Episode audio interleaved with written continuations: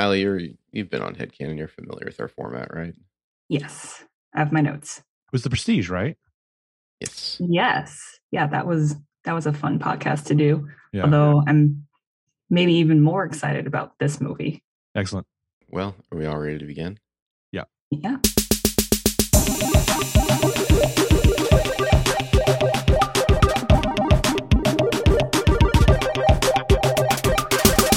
Hello and welcome to Headcanon. My name is James, This is Marcus Sparks. and we're joined by a special guest today. Ali, how are you doing? Good. How are you guys doing? Doing very well. Ali's a friend of the pod and a friend of Trouble. Uh, she helped out doing beta reading for the last two Trouble books and wanted to have her on. We might talk a little about Trouble at the end, but uh, primarily we're here to talk about everything everywhere all at once. It's been a while. Uh, Marco, do you know what the last headcanon movie we did was? Oh God. Um I sure don't. Yeah, it was Top Gun, which I completely forgot we did. And we also did Deep Water. Those are like the two other movies we've done this year. So we're this podcast is really in full swing. So at some point, Maverick. Yeah, I mean we'll we'll be doing more of these over the next month or two. We've got various guests lined up and whatnot, but uh everything everywhere all at once. Ali, you picked this. Um, I suppose you should go first. Uh, actually, well, before we get to that, let's just talk about some, you know, what we're watching and whatnot, and then we can get to that. Um, what are we watching right now? I somehow have never seen Breaking Bad before. Hmm. And so my boyfriend and I are watching it. He's seen it before, so he's rewatching it with me as I watch it for the first time. Um, it's really good. I don't know why I didn't watch it when everyone was buzzing about it. What years and years ago now? Um, in the beginning of season four, and yeah, really looking forward to finishing that. Um, to balance balance out all that drama, I'm also just finished Love Is Blind season three, which was you know dumpster fire of drama, but nice to have that sometimes for after work. Is that a reality TV show? Yeah, it's the one where they like propose to each other through a wall at, from not seeing each other, and then they have to get married in like four weeks. What else do they do to the wall? They just talk. Okay. the idea is that you're supposed to fall in love with someone without ever seeing them and then what where it gets interesting is when they have to leave the pods and actually live together and meet each other's families and plan a wedding all in four weeks um, not really sure why the four weeks dreadful. is a component of it um, but it makes for interesting drama So I feel like a lot of it's just dealing with money. yeah yeah a lot of people are not financially compatible at all I was gonna say the the Breaking Bad thing. That's always a fun part of a relationship is the when one of you has seen something before and is like curating or trying to guide the other. I, I don't know. And you get the, the like, are they watching you watch this scene? You're like, what the hell? Yes yes i'm definitely getting a lot of that right now What uh, a lot of asking you you, oh, what was your reaction to this and this? And yeah, that's still fun. It's fun to watch. What, what season are you on? Uh, we just started season four. Okay, Oh. so yeah, you're right in the the wheelhouse there. Yeah. Awesome, Marco. What are you watching? Uh, I haven't had a lot of time, so really the only show that I've I've made room for in my life is Andor. Cool. Yeah, You all caught up? yeah. Yeah, that's that's what I've been watching lately as well. It's like shockingly good for a Star Wars show, or really, I mean, it's just like a good show. Period. Yeah, yeah. I'm It's the Wire, the Wire, Disney allowed Star it to be Wars. made. Uh, yeah, that's what I'm watching. Other than that, I did also watch Black Panther: Wakanda Forever this weekend, like you did, Ali. Um, it was probably the best Marvel movie since Endgame, but definitely not as good as the first Black Panther. I would say. Hmm. Yeah, I agree. and like I don't know, minor spoilers, but like there's a whole lot of like Shuri and, and Riri, and every time like Mbaku or Nakia came on screen, I'm like, couldn't the movie have been more about these characters? You know, like I feel like Shuri was like pretty far down on the list of like interesting Wakandans I'd like to feature in a movie. Ooh. I- I really did like Riri's introduction though. Like I wanted to see more of her and yeah, less of Shuri. I don't know how much that has to do with knowing the actress and her Yeah, I, opinions, but I Yeah. guess I still feel like I don't really know much about her character even after watching the movie where she's central. Like at one point she says like my mom no one knows me better than my mom or something like that. And it's like, yep, we don't. We don't know you. That's for sure. it's like you're you're smart and you're kind of like, you know, bratty and, and young and I don't know. I feel like I, I still don't really know much about her besides that. I like how meanwhile you're like, can the Ironheart show just start now? Yeah. Hmm. There's also like, I don't know, 30 minutes of uh what's his face, Martin Freeman and Julia Reed Dreyfus Oh yeah, I have no plot line, idea which what is like this, there's no reason for this to be in the movie at all. You just cut it except out. to just set up more stuff for future projects. hmm Like Thunderbolts. What about Namor? uh, he was cool. Yeah. Okay. I had no background. I didn't know anything about him at all. Um, so I was like, oh, okay, cool. So Marvel's Aquaman. Um, Hmm. but yeah, thought he was fine. He's got those little little wings on his ankles. hmm hmm Yeah, I, I, it was not ever like a Namor person growing up in comics. I don't know anything about him, so I was just like, okay, sure. All I know is that it seems like the only plot lines I'm aware of from Fantastic Four is like whether or not Reed Richards' wife is going to leave him for Namor. That's like the ongoing drama. Here for it. All right. Well, what are you reading, Allie? You can go first. Um, I just finished the Golden Enclaves, which is the last book in the Scholomance trilogy. I don't know if you guys have heard of it by no, uh, Naomi Novik. Um, it's Hmm. basically if you took like Harry Potter and mixed it with Hunger Games. Um, it's about kids attending a murderous magic school, like actually like murder Hogwarts. Deadly Education's the first one, right? Yes, yeah. It sounds Yeah, vaguely they're- familiar. Sounds fun. It's definitely one of my favorite series I've found in a while. Um, I read the books like maybe each in a day or two, Hmm. um, and felt like it was a satisfying conclusion. I kind of want to go back and reread that again. Excellent. Um, also going through the Throne of Glass series right now. Um, I think we I just finished book four and about to start book five on that. Is that Sarah J. Maas? Yes. Mhm. Okay. Yeah, I read all those a couple of years ago. They're like, I feel like they're like the distilled, like if you ask like YA fantasy, like give me an example of like YA fantasy, like modern YA fantasy. It's like this series is it. This Mm. is this has all the tropes. Yep. Oh, cool. Very much so. cool. Marco, what Uh, about you? I am halfway through a book. I just needed something light to occupy me occasionally. Seven Empty Houses by Samantha Schweblin. She's a bizarre author that I enjoy, and this is a book of her short stories, which is each one stranger than the previous. So that's how I've been relaxing with fiction Cool. lately.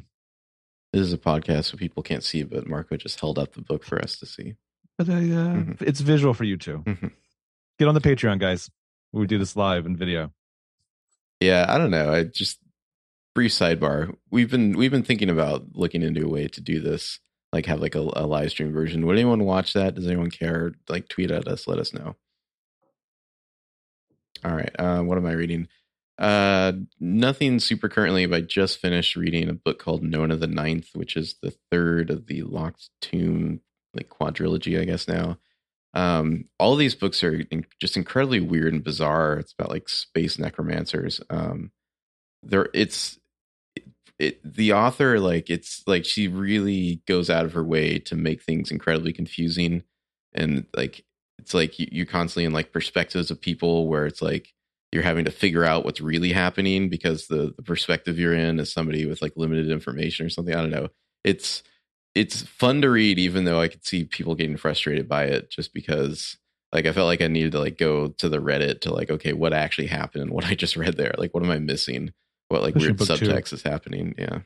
Yeah, especially in book two.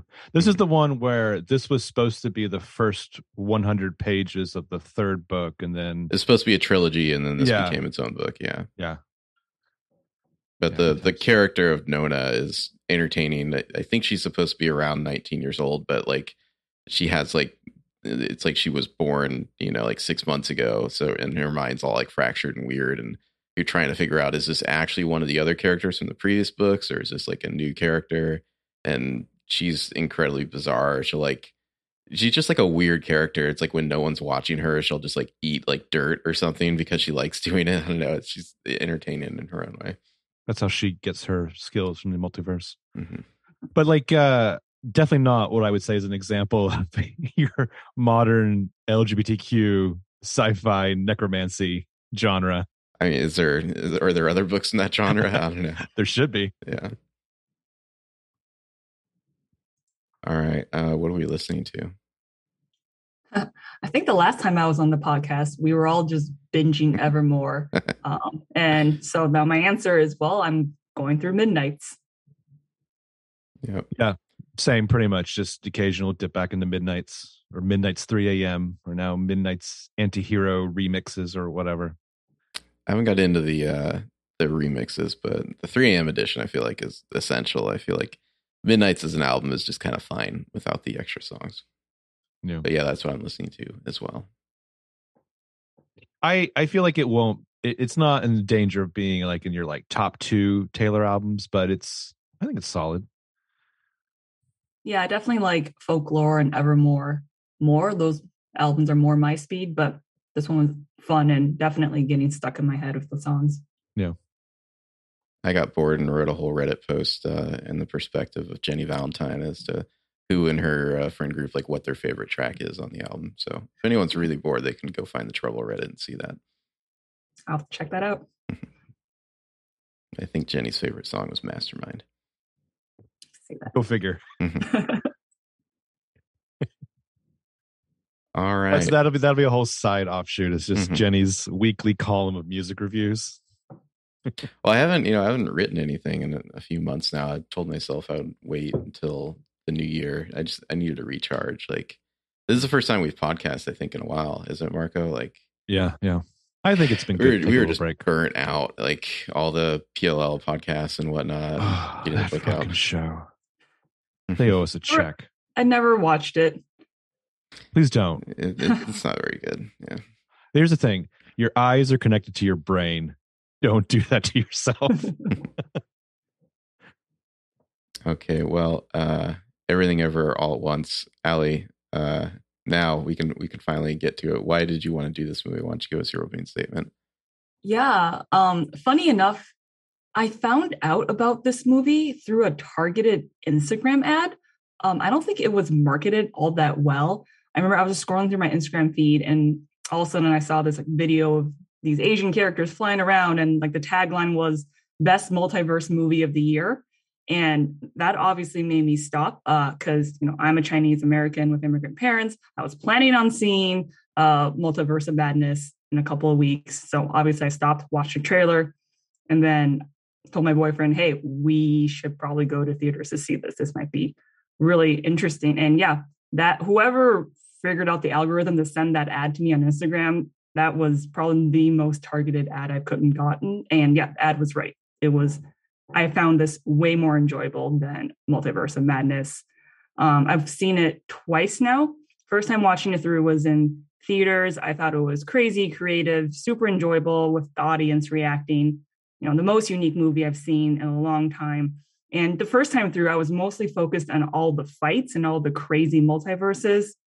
Second time around, um, I found myself focusing more on like the deeper meanings and the messaging, like you know, about your family, your loved ones.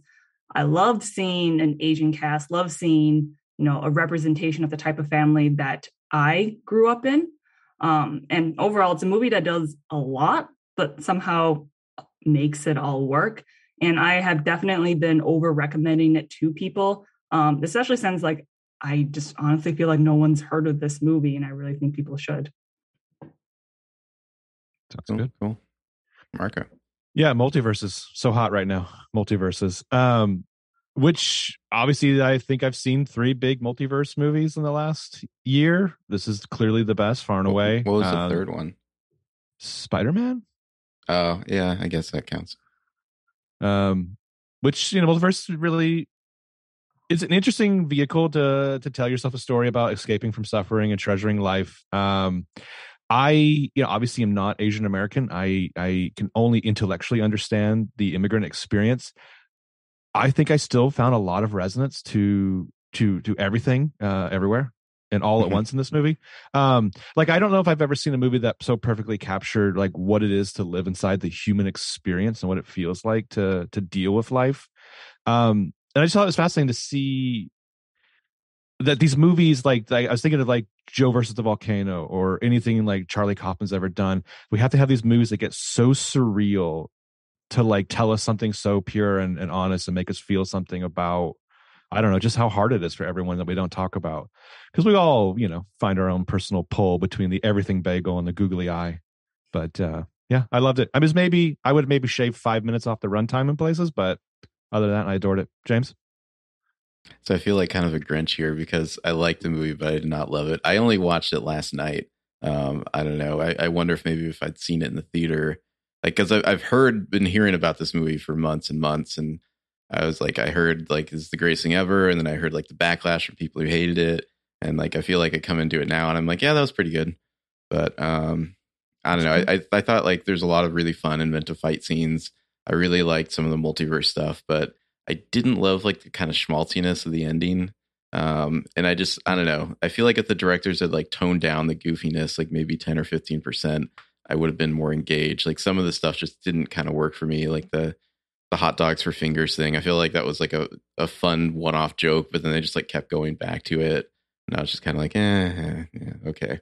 Uh, but I think I, I really liked the movie best when it was kind of exploring the idea of like the different life paths that Evelyn's character could have taken and kind of using that to explore her character. I think mostly just I think some of the comedy didn't really land for me, and part of that just might be because I'm watching it at home and not like in a theater where everyone's like really into it. Um, that's why I usually try to see movies if I'm going to see them at all, like in a theater to kind of get that experience, especially if for comedies. I think you need that. Um, and I I may be a little bit biased just because like I'm a pretty big multiverse story fan. I've even like I've written a short story outline that might show up in a book someday. Um, so there's just certain things where I'm just like, ah, that's not how I would do it. You know, that's just me. It's nothing wrong with the movie itself. But I think in general, I'm I'm more of the the multiverse like guy who like I want to see like the alternate universe where like the Nazis won and our heroes have to like deal with that. Like I'm like a sliders guy more than like hot dog fingers. Like you know that's that's kind of more my style for multiverses. But um, it's definitely still a lot of fun. And Michelle Yeoh, I've, I've always been a big fan of her, and so it's it's always fun to see her do fight scenes. You know, Michelle Yeoh, obviously. Uh, Stephanie Hsu, I think, is wonderful in this movie. Uh, and Ke Huy Quan is a revelation as an avatar for positive masculinity. I mean, I think not since Spider Man have we had like a beta, beta male hero. Um, yeah, his Yeah. his fanny pack fight was a lot of fun. All right, well, let's uh, just jump into the general discussion. Um, starts off. What did you think? Like the the first shot, I think really interested me because it's like the shot of them all like enjoying themselves like through a mirror, and then it like suddenly cuts. I mean, do we think that's a different universe or? I noticed a lot of kind of circular bagel imagery 2nd Mhm. time through watching it, so it might just be callback to that. Hmm. Um, also, could be another universe. Yeah.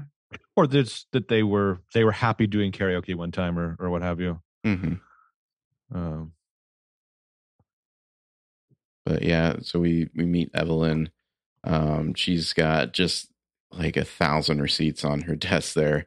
Uh, she she runs a la- laundromat, and they're being audited, and she's trying to keep track of everything at once. And it's like you just get the sense that her husband's like he wants to talk to her about stuff. We'll learn he's he's holding papers. What he wants to talk to her about? We learn that they're divorce papers. Um, but she's just like so consumed with like the laundromat and like her her father is is like living with them and like she just doesn't really have time to focus on on life or anything. the party, the taxes, yeah. Are we doing uh top moments at the end or? Oh, I forgot we kind of stopped doing top moments, but um Ah, okay. why don't I mean we can well let's just let's run through them if you have them. They'd be good conversation starters. I could do four. Okay. Why don't Yep, you I- why don't you kick us off, Allie? Uh, sure. Um, I wrote down six, so I can run up to four. Cool. Um, my six was I just really kind of enjoyed the first moment being introduced to each of the crazy universes, like the rocks, the raccoon. I think the raccoon might have been my favorite. Um, the pinatas, even the hot dog fingers. It was this was definitely yeah, like you said, James. It was really fun to watch in theaters. Definitely the second time through, I was like, okay, they, we could shave a couple minutes off of some of these. Um, number fight, I really loved uh, Jobu's hallway intro slash fight, all the crazy costume changes, all the whiplash, watching everything happening um, like, in the theaters. It was definitely like, okay, okay, there's a lot going on. What is happening? What kind of movies did we get ourselves into?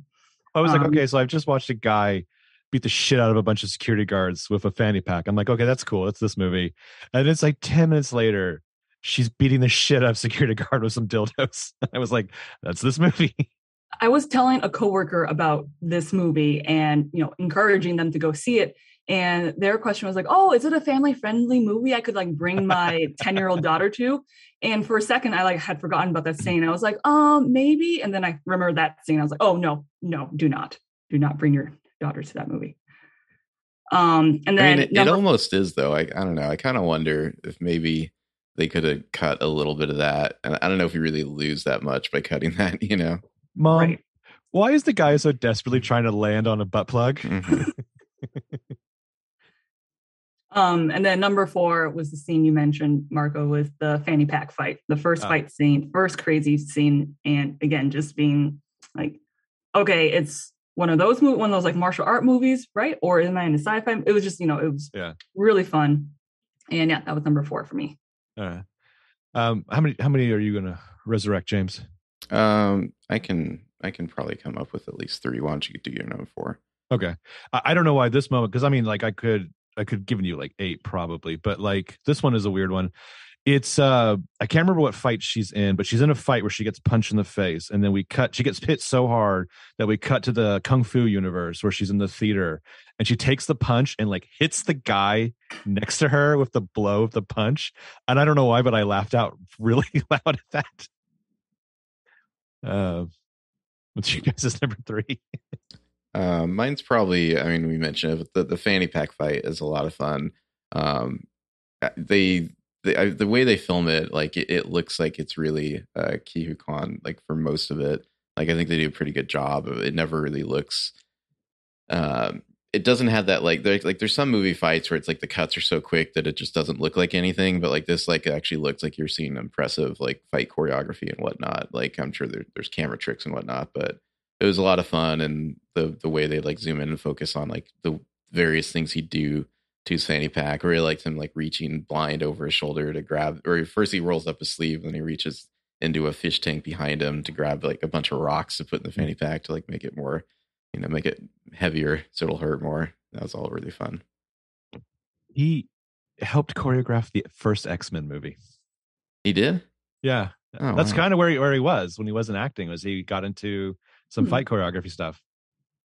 Interesting. It, I was like shocked at how much he still sounded like he did yeah. in like the Goonies. Like like his yeah. voice is still like somewhat high pitch. I was like, oh wow, he's it's it's him. It's, there he is. He's just older, yeah. yeah. yeah. All right, Allie, what's your number three? Uh, number three for me was just the opening scene, kind of setting everything up. With you know, as we were getting into, you know, Evelyn with all her taxes, um, Waymond running around trying to talk to her. It really sets the tone of their marriage dynamics, and you instantly know, like, you know, where they're at. Also, they're speaking a mix of Chinese and English. Um, so I'm fluent in, well, sort of fluent in Mandarin.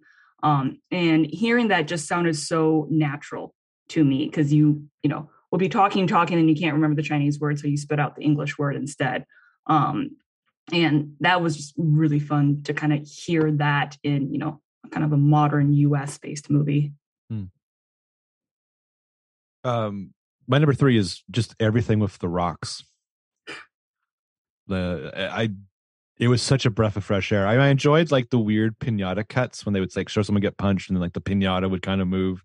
But the rocks thing was i mean I, there's a very like grew up on the internet humor to this movie and you can tell that like the, the directors did some of the special effects themselves it's got that kind of i don't know the cheap is not the right word but like there's not a bunch of marvel you know uh, special effects people who are like working 90 hours a week on this movie but i don't know the rock thing it just it fit in with the tone of the movie and the message and the the dialogue between the mother and daughter and i found it much more enjoyable than i would have thought The Rocks were a big hit in the theater. Yeah. It was just, you know, silence because it's just words on the screen Yeah. and just people laughing at the text. Uh, ha ha ha ha ha ha ha. Um, so yeah, in the theaters, that was great. I can see it watching at home not being as Yeah. kind of funny or surreal, but in the theaters with everyone, that was really fun. Yeah, I read some reviews and it sounds like especially in theater, like a lot of the way this movie's shot is like like sensory overload.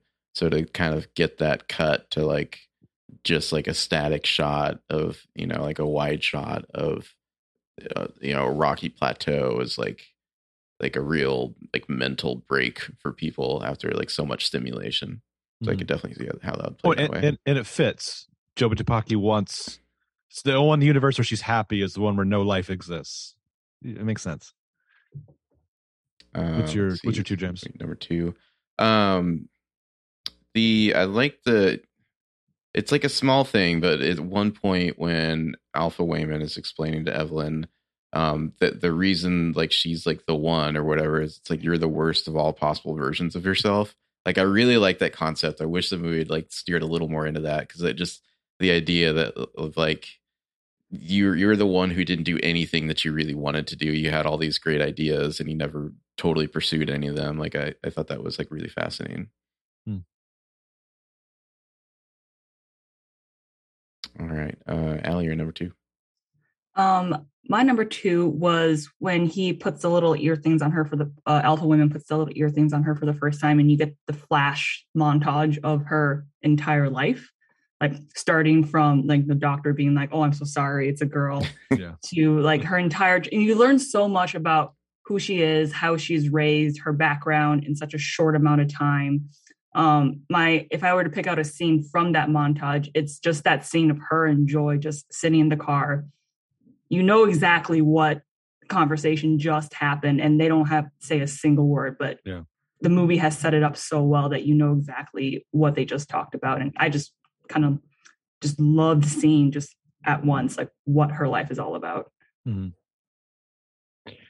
Um, my number two is a it's a pretty small moment, and I think the next movie we're doing is Do Revenge, and it's weird that I found a certain resonance between the hero and the villain of this movie and that movie, but in the uh I don't know what you call it, the Bjorkverse of Jobu Tupaki with the everything bagel. When she says to Evelyn when she finally sees it, I wanted you to look at the everything bagel and see what I see. I found that to be heartbreaking. Just wanted you to I just wanted you to be as miserable with the meaningless of life as I am. Is that movie good? Do Revenge? I haven't watched it yet. We're podcasting about it in two days, so I really should. What do you want me to say? Okay, don't say anything. I'll find out on the pod. It really wants to be a 90s movie. Okay. Interesting. Uh let's see, my number one, right? Um Yeah. I, I feel like this is like a boring answer, but um the the kind of coda to the alternate universe where she's an actress and she's talking uh to to the Waymond there and he has the line, you know, I I would have loved just doing laundry and taxes with you. Like thought that was is just nice vibes. I, I really like that whole timeline. I would have been happy to spend more time there. yep that was also my number one that line is so good Yeah. um and it you know it exists well as a single line it's like a very smooth line but at the same time it really summarizes what you know in the end what makes the movie work like the answer to the nothingness and the everything bagel I mean, also he's dashing as fuck in that whole timeline. I mean, it's very in the mood for love. Like I think that's Yeah, like yeah. intentional. Yeah. I was gonna say the way that the kung fu universe becomes the romantic melancholy of like a Wong Kar Wai universe there. But so yeah, that line obviously, but also earlier when he gives her the thesis that I don't think you're expecting for him, or he's like, "This is how I fight." Like just being who I am is how I like maintain against this universe. I, I thought that was I don't know. Is this movie like I had a very tough exterior going to this movie and it cracked open my shell just a little bit. Was Maybe that your number one? The the Yeah. Be Kind speech? No, it's just the the the fight speech and the the Okay. laundry taxes. Yeah. All I. I don't know what it says about me, but that was my least favorite part of the movie. What? the, the, his whole speech about how you just need to be kind. I was just like, Oh, not on, the man. not not the kind at the end when he's when he's in the thing and he's telling her like you never look you never believe me because of this, but this is how I fight. Yeah, he's still in like the Wong Kar Wai movie. Mhm. Um, at the end, I think when the we had the final fight with the everything bagel, that's when he's telling people to be kind.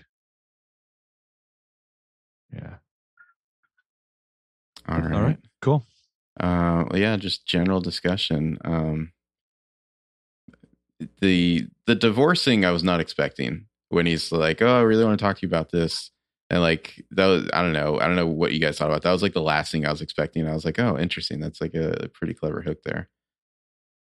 Yeah, I didn't expect that at all. The dynamic between them, like you see that in a lot of Chinese families and probably other families as well. Mhm. This whole this watching this movie just triggered so much transgenerational trauma in me. Mm. I feel like that's like the like hot trend right now in movies. I recently also watched when I watched this movie for the first time, I had also recently watched Encanto and Turning Red. Um, so it was just like, you know, those two movies are very different from this movie, but the, at the core, the messaging is kind of the same, you know, how mothers treat daughters, etc., grandmothers, mothers, daughters. Um, Yeah, in Yeah. this opening, it feels like Evelyn has been busy for like 20 years straight. Like too busy. Like it's like when is the last time her and her husband had like a date night? Probably 15 years at least or something. It's like it just feels like she's constantly busy and like has no time for for anything. Well, and doesn't respect him. at this Yeah, point. to some extent. Mhm. yeah. yeah, she's always Um, saying like, "Oh, my stupid husband, this, my stupid Yeah. husband, that."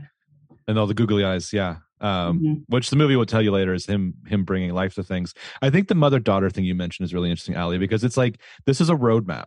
Like you're actually seeing what your life could be like by looking at your parent. You know like i, I think that's kind of interesting with with uh with joy like looking at her mother and just thinking like i don't i don't want to be like you. You know, so the dynamic dynamic between Joy and her mother, but also Evelyn and her father as well, right? Like this whole like, you know, all this stuff is like passed down through generations. Yeah. I was really excited to see James Hong show up because they, they mentioned the dad a fair amount before he shows up. And then when he finally does, I'm like, oh, it's James Hong. Cool. Yeah. I will Really- say that the subtitles aren't a perfect translation. Hmm. Mandarin's really difficult to translate, and there's definitely a lot of like really subtle poetic things that are lost in the translation that just make it a little more, I don't know, adds a little something, a little nuanced, but Hmm. yeah. Yeah, when I watched it, I had the subtitles on for English too. And so I found that like my brain just like wasn't really paying that much attention to the audio as much as just reading the text constantly. Like even when they switch to English, I'm still like digesting it as the subtitle rather than like what they're saying. Hmm. Okay, yeah, it was interesting because when I was watching it, I wasn't reading the subtitles at all. Mm, yeah, yeah. 'cause I could understand. I wonder if that makes for a different viewing experience. well just go ahead and brag about it It- Later, when she's talking, um, when Joy is talking in her broken Chinese to her grandfather, I know, I found that scene hilarious. It almost made my top moments because I'm pretty sure that's what I sound like to my relatives, like her grasping for the words and saying like the wrong ones. And yep, that's exactly that's exactly how it is. so so back to the divorce thing he mentions later that like he heard about it from somebody and this was meant to be like a like a wake-up call thing like he's not actually intending his brother his brother apparently got a Got divorce divorced, and yeah. it helped them reconcile or something right Well, I, I, it seems like he thinks that Evelyn would be happier without him. Is I guess the kind of the, the impression I got. It's like he can sense that she's miserable, and so he's like, maybe this would be better for you. I, I got it more as like he's hoping that she would be so stunned by the papers that that would lead to them talking more i, I didn't think Hmm. that he actually wanted to go through with a divorce I guess I read, I, I remember that part of it, but I guess I, I at least interpreted that as him kind of like backpedaling a little, uh, like when she's like, "What the hell is this?" So I don't know. I mean, it could be both. i mean by the end at the party he's definitely resigned to like she needs to be away from me yeah Okay, so not to jump ahead, but Yeah. the the the party thing, like it, it's at a certain point, it feels like the the narrative side slips into this other very similar side reality. yeah the party's another universe right Yeah, Yeah, Like it's the- like if the whole alpha verse stuff didn't happen, what Right. happens when she goes home? And so, like, I'm left wondering. Well, it seems like they kind of have a happy ending in this other reality, but in this main one, they've like I don't know, killed several people and like destroyed an IRS building. Like, what? How does that resolve? You know, I guess you know it doesn't matter. You could say. Yeah. Yeah. I mean, I don't know. Is this movie ultimately like happy nihilism? A little 'Cause- bit. Because because at, at one point, um, uh, what's her face? Joy, uh, Joju, Joju, is Joju, Jobu. Joju, Tsubaki. Jobu, Jobu Tupaki, uh, is like, here's this everything bagel. Look at it, and you'll realize that nothing matters. And it's like, wow, she's a, become a nihilist. This is a bad thing. But then later on, Evelyn says, well, nothing matters, but like in a happy way. So yeah. Nothing matters, so just focus on the things that do matter to you. Is what Mhm. kind of Yeah, what I I- of it. I think you have to bring matter yourself. You know what I mean? Like you have to care. Um, I mean, because I mean, not to be all YouTube comment. It's fascinating because the googly eyes and the everything big are like the polar opposites. So you have this weird, I don't know, nihilism, existentialism debate between the two parents that that Joy has to try to be a person in the middle of. But yeah, I don't know. Like it's I don't know. I- Like, so I saw, what did I see? I Heart Huckabees. Is that my 20s, I guess? And that really informed a lot of like sub- subconsciously how I live my life. But like, I kind of wonder what it would have been like if I'd seen this movie 10 years ago, 20 years ago. I don't think I'd be ready for it. I don't know how you're walking around, Allie, and, and surviving this. This would this would have hurt me. Um, I'm just Becky. I love her. I always learn something when I help the elderly. Old people are very wise.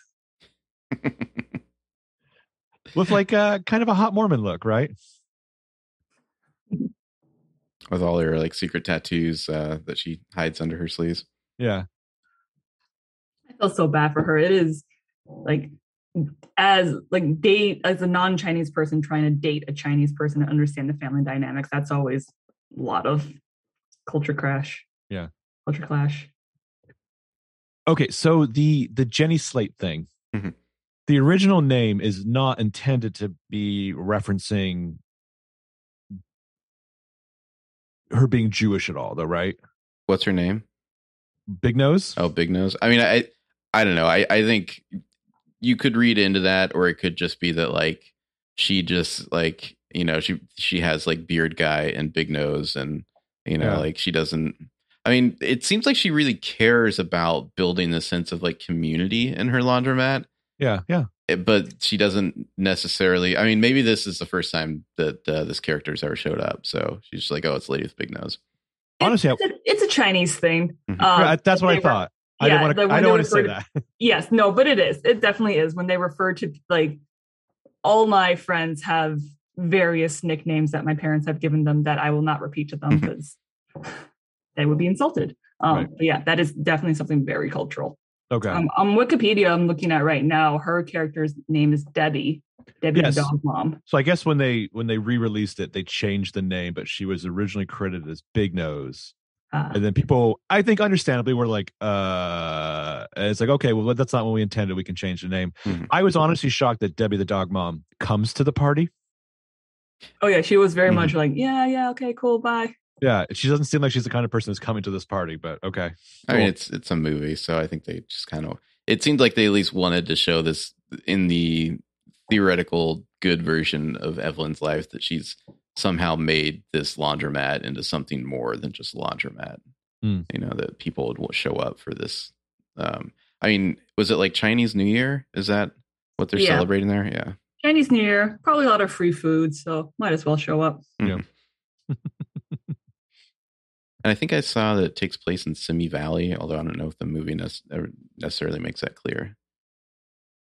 Yeah, I didn't know that. Yeah, I think I think the movie's kind of saying this is like every town, USA or whatever. I mean, I definitely get California from this. yeah, yeah. Yeah. Um, What's with So also act- what's with like everyone's got these like gigantic like Bluetooth ear things on. I feel like nobody wears those anymore. I mean, obviously for the movie they need them, but like, when's the last time you saw somebody with one of those earpieces? Good question. because that was like the thing in like I don't know, like the 2000s, and Yeah. then it just man with them. yeah, and then uh, it just like everyone is like, no, that's like totally lame. Stop doing that. Yeah. Hmm. Uh, uh, you was thinking about something you were saying, James. I've got to the part where I'm looking at Sunita Mani is the actress from Mr. Robot and Glow, who's in the musical that Evelyn watches. The thing about the hot dog fingers universe is the joke is funny one time and they really go super far, like when they're like touching each other's faces. But then they get to the part where I personally get grossed out, which is the The- uh the like mustard. watching the feet playing piano. That's what did it for you. To me, it was like the ketchup and mustard. Like I was just like, ew. Oh, I, what I couldn't get about that was was that being excreted from the fingers? I don't know. Or were they just were they rubbing like it? eating it or like or- it was like a sensual rubbing it on the Mhm. faces. like the equivalent I- of lube? Try not to think about that. Yeah, I agree that it maybe one or two scenes too many on that one. Oh, I mean, I think it's probably one of those things where it's like we're gonna like so like we're gonna keep going back to this so many times that it's gonna go from like mm. that was funny to oh my god this is awful stop doing It's this to funny like it's funny again you know so yeah. I mean and, and some of that probably is like you know if you're in a theater kind of getting the reactions and whatnot it's gonna amplify it It definitely was better in the theaters. Second time watching it through is when I noticed, okay, this is getting a bit much. Right. Well, I saw they they apparently re-released it at some point of like eight extra minutes, which I'm curious what that would be, but I, I also Yeah. feel like the movie was 10 minutes too long. Yeah.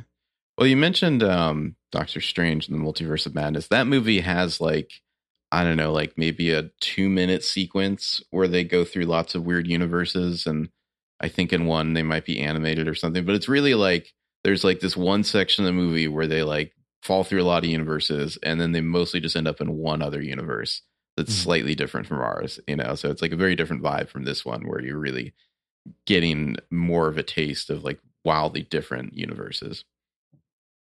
Yeah. Well, it, it is funny because this did come out in theaters beforehand. before. Mhm. And you know, she puts the googly eye on her forehead as the third eye, and then like we see the the third and final Mm-hmm. Doctor Strange universe with Evil Strange. Yeah.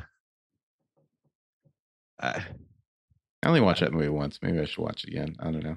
do you That's really fine. feel like you feel the siren call to go back to Doctor Strange and the multiverse? I like the music fight. You know, like the the music fight. I like a good inventive fight, and so that was fun. And and I don't know. I, I think the fundamental problem, if I could go off topic with that movie, is that like I'm kind of still rooting for Wanda the whole time. Like I think Yeah. they misjudged how much people would like Wanda after WandaVision. Like I think they thought like, well, clearly Wanda's a villain, and then like the audience is like, no, we like her though. Sorry. Well, so th- that's the thing too is we created an extra special, different kind of echo chamber on the internet during the pandemic, hmm post WandaVision, where that's why I'm really curious to hear what people talk about Black Panther after the dust settles because certain characters, because of their actors, were I think they they grew the ire of the audience because of their attitudes and their opinions, and you know we love Wanda, we don't like other characters who are going to be heroes going forward. I don't know. Yeah. Plus, plus with this the Spider-Man thing, we were so tuned in to like, oh, now we all think that the three Spider-Men are going to be in it. I mean, the everyone's theory about what cameo they were going to squeeze into Doctor Strange was better than the actual cameos we got. We created our own multiverse that was better. Uh, speaking of cameos, this isn't really a cameo. Marco, you mentioned the actress in the like the movie was from Mr. Mhm. Robot. Is she like the hacker? Like one of the the hacker Yeah, friends? she's one of the Okay, yeah one of the okay. Hackers. Yeah, Yeah. I just deleted that whole show from my iTunes because I needed to make room. I felt sad about doing it, but had to be done. you could just deleted the last season. I mean, it was fine. I don't know. Did, did you watch Mr. Robot, Allie? Never seen it. Do you recommend? Maybe. I mean, it's Yeah. visually, it's really like I feel like it's better as like visual art maybe than like narrative art. Like it's it's a cool like hacker story for a while, and it eventually kind of feels like it goes up its own ass. But it's only four seasons, so. I- I mean, if you're enjoying Mr. or not Mr. Robot, if you're enjoying Breaking Bad, I think you'd probably find things to enjoy about Mr. Robot. Mm-hmm. There's an interesting story there about just i- existing in like a very modern society, like like crushed by capitalism. Um, I don't think you'll ever be bored with that show. It's the last season; they had to make some choices, and I don't know if they were all the best ones. So in the um in the early goings on here, uh Waymond is I can't tell is is he it seems like he's getting like I don't know like repos or possessed or whatever by Alpha Waymond. Yeah. Like Mhm. like on the um on the like CCTV and whatnot. Because he'll, Yeah. he'll kind of do that weird like head dip, you know, and like start doing stuff that you kind of see going on in the background. Yeah. It was interesting that the cut to the CCTV to see like an alternate version of him to tell us that he's been taken over by his alternate self. He's like jumping over desks and doing Yeah, crazy yeah. stuff. Well, just the the pulling out the uh, umbrella and like opening it in front of the camera at one point was fucking smooth as hell. I mean, the move, the, the their style, at least in the first half an hour, it reminded me a lot of like a Robert Altman movie. The way there's so, they're balancing so many things. There's like this kinetic momentum, and like the dialogue is just like happening. I mean, he's doing shit with her phone and scanning her lives, like you mentioned, Ali, and she like she instantly tells you, oh, like, oh, you're always adding dumb apps to my phone or whatever. I- I just I was amazed just how they were able to fill every crevice of this movie with content. and like that like especially um that actor he's essentially portraying three different roles in this movie right alpha waymond regular Waymond, and like the hollywood Mhm. version of Waymond too they're all like distinctly different so Mhm. yeah Yeah, I I, mean, was you can really see the way he transforms when he Mhm. becomes Alpha Waymond. He's much different. Yeah. I'm very curious about the. I See, I keep saying kung fu because she learns kung fu and then she becomes a movie star. So I keep saying kung fu universe, but like, she clearly left him when he was like trying to pursue her to, to leave and go to America with him. Mhm. I don't think he actually tells us what he's like done of his life up to that point, right? Just that he's cleaned up and he's obviously at her Hollywood premiere. yeah just assume business Yeah, I mean, I, I kind of took it as like it could be anything. Like he could be running a laundromat, but he saw her billboard and is like, I'm going to go get a nice suit and go to this premiere, you know, like just to show up there and say hi, you know, like kind of. but I. I think we're programmed to think he's like running like a, a, a an enterprise of multiple laundromats or something. Um, could be. yeah. his alternate so more career successful Yeah. Mhm. because they weren't near each other or whatever. Yeah, the scene with um with Joy when she's trying like she doesn't really she can't think of the words to say girlfriend and so Evelyn kind of steps in and says good friend uh and then like Joy's just kind of mad so she leaves like I don't know I'm wondering on, on the one hand it's like well Joy you could correct her but I guess she doesn't know the words which is so frustrating to her you know and so she kind of feels like she can't say anything now that her her mom is already you know kind of defined the relationship there just like grabs Becky and like lays a smooch on her. Mhm. There you go, Gong Gong. Yeah. I don't think I would have brought the grandfather to the IRS office. That's too much chaos. I think they kind of have to, like, because they're taking care of him, right? Like, I don't think there's like Because he, it's- he it just, seems like they don't want to leave him by himself. I think I think Joy there, was supposed to watch him, Right. but then she stormed off, so oh, they yeah. had to bring him. okay. And then usually Joy comes with them to help with any translation issues. Mhm. Mhm. Yeah, Yeah. because when they get to the IRS, the Jamie Lee Curtis is like, "I thought you were going to bring your daughter to translate." Yeah. I've done that for my parents. It's not fun. Well, it's and it's rough depending on your age too, because there are things in life that you just, whatever your age, you don't need to know about these yet. But now you have to explain them to your parents from a stranger, and vice versa. Yeah. TSA agents, that was always the worst. Oof. Trying to struggle with my Chinese and you know TSA agent glaring at you. Ugh. Classically, a very understanding profession of people too. Mhm. Um, so I guess the IRS awards look like butt plugs because they just look like butt plugs. Or I, she Just says, I guess you don't get yeah. get see a lot of bullshit, but like that's that's that's the joke. They just they look like butt plugs. I, I think so. Yeah, I think Okay. that's just their humor. So to it's set it up for later, yeah. it's Yeah. part one everything. We have a part two everywhere. I was really hoping for a part three all at once, but it didn't come. It did. It did. Yeah, Yeah. like Where? eight minutes before the end of the movie. Did I just Yeah. miss that? Okay. Yeah. It's like the Yeah. very end, right before like the final scene, all at once. Oh, okay. Yeah, it's like right at the very end. I'm just looking now. The- Yeah. The movie really fucks with you because part two comes like an hour and a half into the movie. Mhm. Uh, but yeah, we get a very we get a very telling line from Waymond during the IRS appointment where he says, "My wife confuses hobbies with businesses." Well, see, I think it seems like she has told her, "Hey, you you have to have a reason for all these expenses." And Mm-hmm. so she went and said, "Okay, well, here's all the the reasons." And then she's like, "No, this doesn't count." Because like because Evelyn at one point says, "Well, you told me to do that," and she's like, "Nope, no, I didn't." You know. yeah, yeah.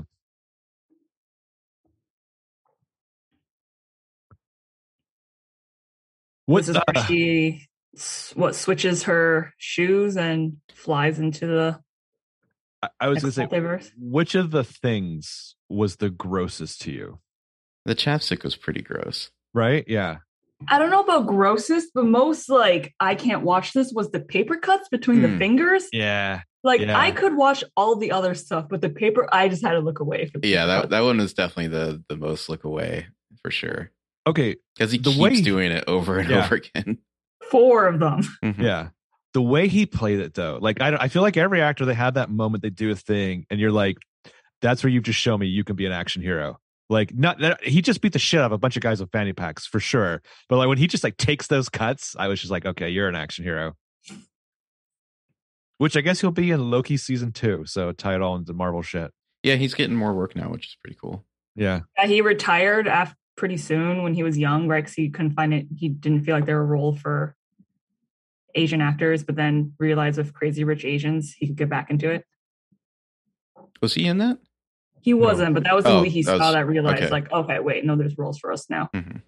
are they ever gonna do a sequel to that movie? Wasn't it? I thought they were going to, but yeah, I don't, I don't know. Yeah, no, later, like when in the Kung Fu Hollywood universe, when they see her on the red carpet, those are actual Michelle Yeoh carpet shots, right? Like there's one where she's standing in front of hmm. a Crazy Rich Asian poster.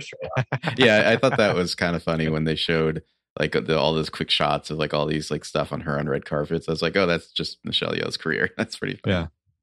Yeah, apparently the original name for the character was Michelle Yeah. because they hmm. realized they were writing it for her, but then realized they wanted to make sure And- clear that it was a different character, not just an alternate universe Michelle Yeoh. and she changed it. Like she was like, Yeah. I can't, I can't play a character if it's me. Which I guess initially it was meant to be like a male character, and they wanted like Jackie Chan, Yeah, Jack. They wrote this for Jackie Chan. Oh, interesting. which is interesting because I kind of feel like Ke Huy Quan's like look was a little bit Jackie Chan esque in a way, um, to the point where I when I first saw the trailer and I had no idea what this movie was, I was like, oh, it's Michelle Yeoh and Jackie Chan in a movie. That's interesting, and I'm so glad it's not Jackie Chan. He's an interesting guy in his personal life. Yeah, at one point, um, I can't remember where it is. It's in one of the alternate realities. I think it's just like when she's fighting Jobu Tupaki. She's basically wearing her outfit from Crouching Tiger. It's like it's like the exact costume from that. Hmm. Even this cookie can be kung fu. He made cookies for their IRS auditor. Apparently, it works. I mean, he's he's playing his game. What did you guys think about the the Deirdre character? She just seemed pretty awful to me. I mean, I guess we're supposed to like humanize her later, but ugh. I mean, she seems like the type of person who would be working in her job as Yeah. in the IRS building. yeah, Yeah. for sure. Mm. I like Yeah, the yes. the two um what's it called? Uh Bluetooth headsets. Like not not you know, one isn't enough. She has to have two. I don't know where they come from. Do those come from the other universe or Yeah, good question. Because Mhm. he seemingly just pulls them out of the fanny pack. well, because I mean, like the Jobu character will just she'll change outfits kind of like in a blink of an eye. Like I, I guess it's just like, well, that's that's her power or whatever, you know. Like it doesn't seem like she's necessarily jumping universes in the I same think she's way that existing in all the universes, so she's able to Mhm. just do whatever. Mhm.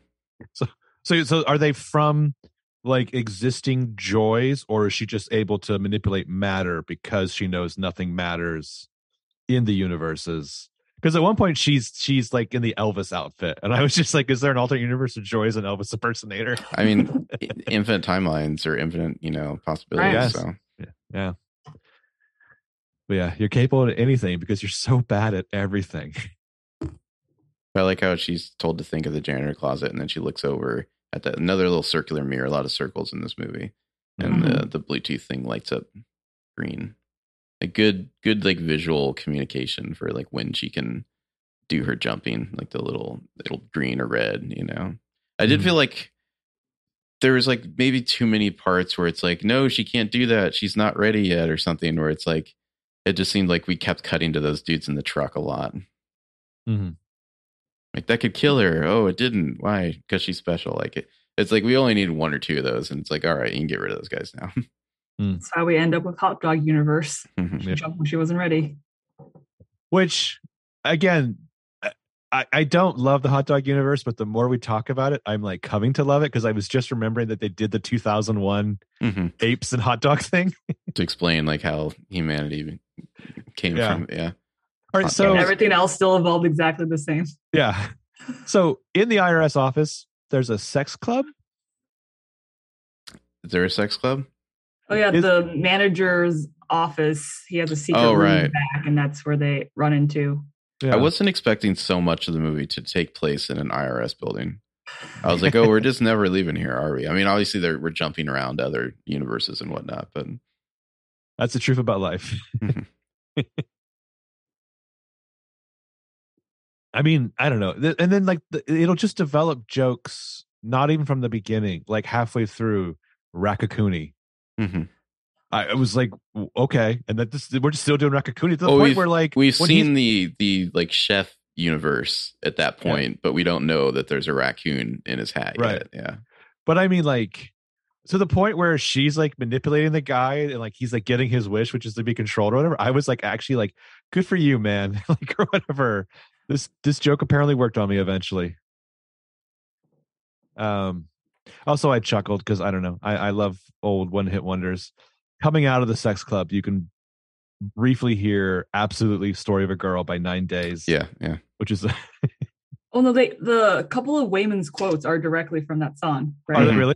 Yeah. So he yeah. was saying like, have you ever felt like your clothes never fall quite the same way? Mhm. Your Oh, hair- okay. Yeah, he actually like says those, and I was in the theaters. I was like, wait, is that the, those are song lyrics, right?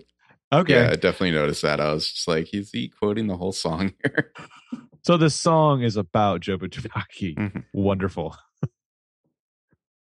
but I mean, it's I don't know. It's kind of like a it reminds me a little bit of the Matrix, the way they can like skip to another version of themselves and kind of like download their skill like real quick. It's like, oh, I need to know how to do kung fu, or I need to know like like awesome pinky kung fu or whatever.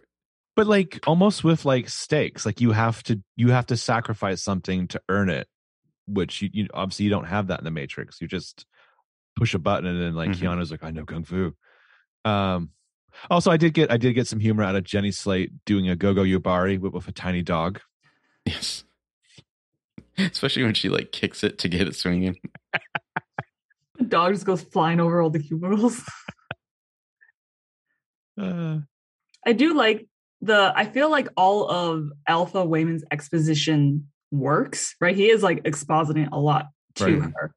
And like even though she's supposed to be like the worst Evelyn, she is pretty smart to be able to keep up with all the craziness and just understanding, okay, this is what I need to do now. This is what I can do now. Mm-hmm. I think there's always the moment in these kinds of stories when the fantastical begins to, you know, intrude on reality. It's like, how long is your main character going to like push back against it Yeah. before like embracing it, you know? And I feel like this movie hits the right balance where at first she's like, this is crazy, this is insane, what's happening? But like, I don't know. Sometimes in some stories, it like it just goes on so long with the person like not being willing to like acknowledge what's what's happening in front of their eyes, you know, that it just gets frustrating. But I didn't have that with this for sure. mhm. And I do like, you know, there's so much going on in this movie. It's not your typical sci-fi movie that you can sit there and like poke a bunch of holes in. Like there's just so much going on. You're just like, okay, verse jumping, cool. Yep, I buy it. Mhm. Yeah. Some of it looks really cheap, and that's the point. Well, Yeah. they think they get a lot of mileage out of just like these kind of close up shots where they must have some crazy lighting rig on the person flashing all these Mhm. different different lights from different angles. It, it it gives the impression of them being in a lot of different spaces, even though they're actually not. Yeah. Yeah, it's a very like a lot of it's very practical stuff. Like the thing where she is suddenly flung into the janitor's closet from from Jamie Lee Curtis's like cubicle is like a practical shot. You know, they just sped it up and slowed it down and did what you need to do. Um And so then at some point after the uh, fanny pack fight, uh, Becky and Joy are at a bar, and Becky is like, "Hey, is that your parents?" And then Joy is like, I guess, possessed by Jobu Tupaki at that point, and just leaves.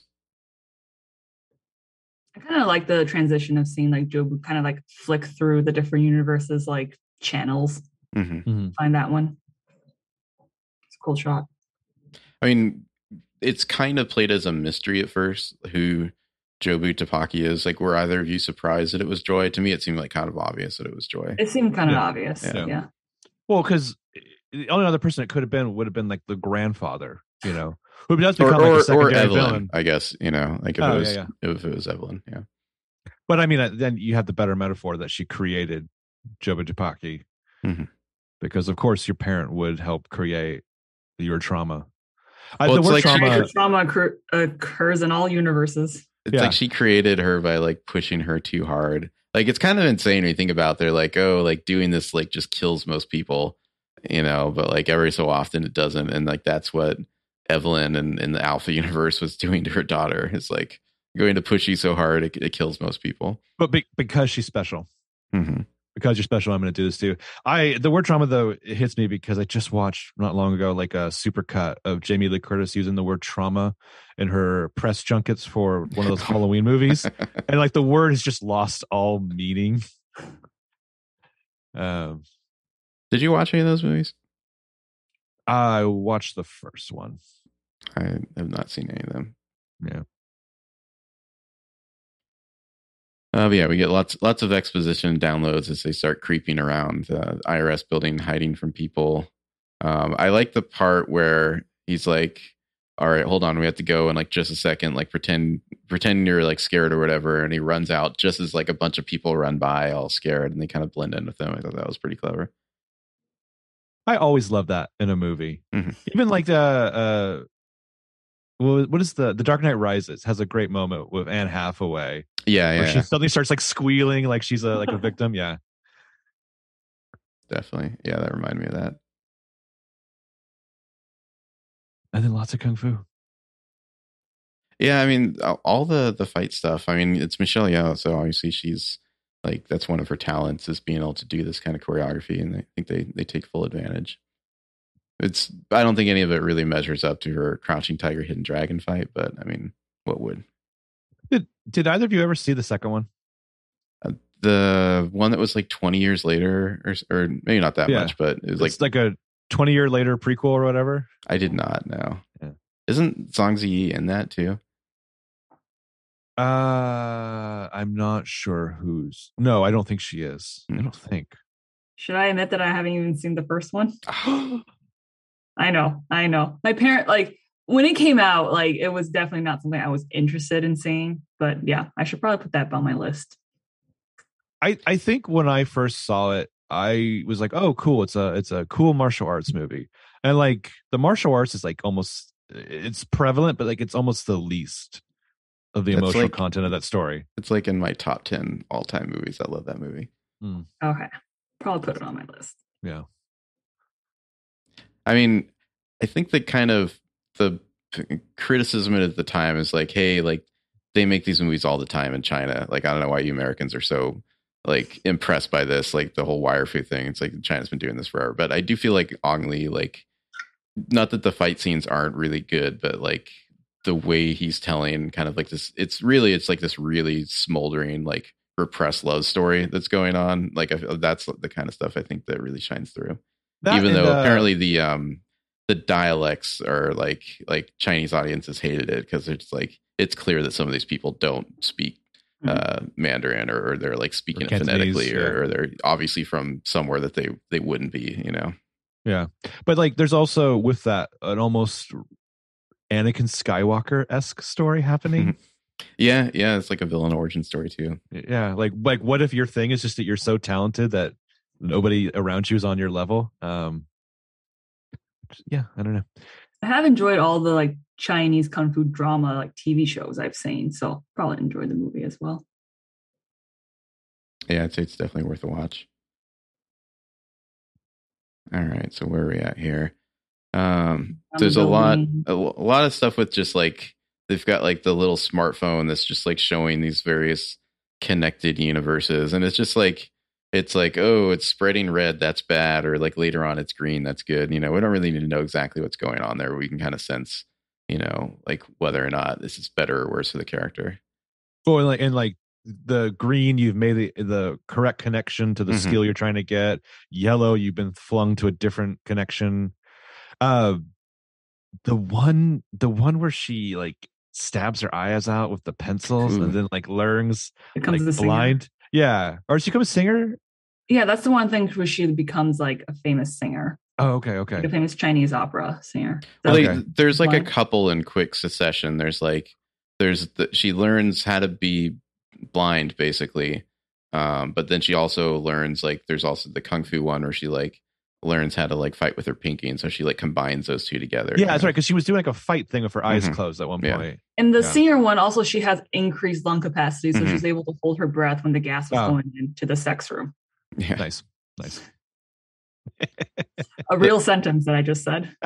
The part where Jamie Lee Curtis like staples the like bagel symbol through her Yeah. head. God.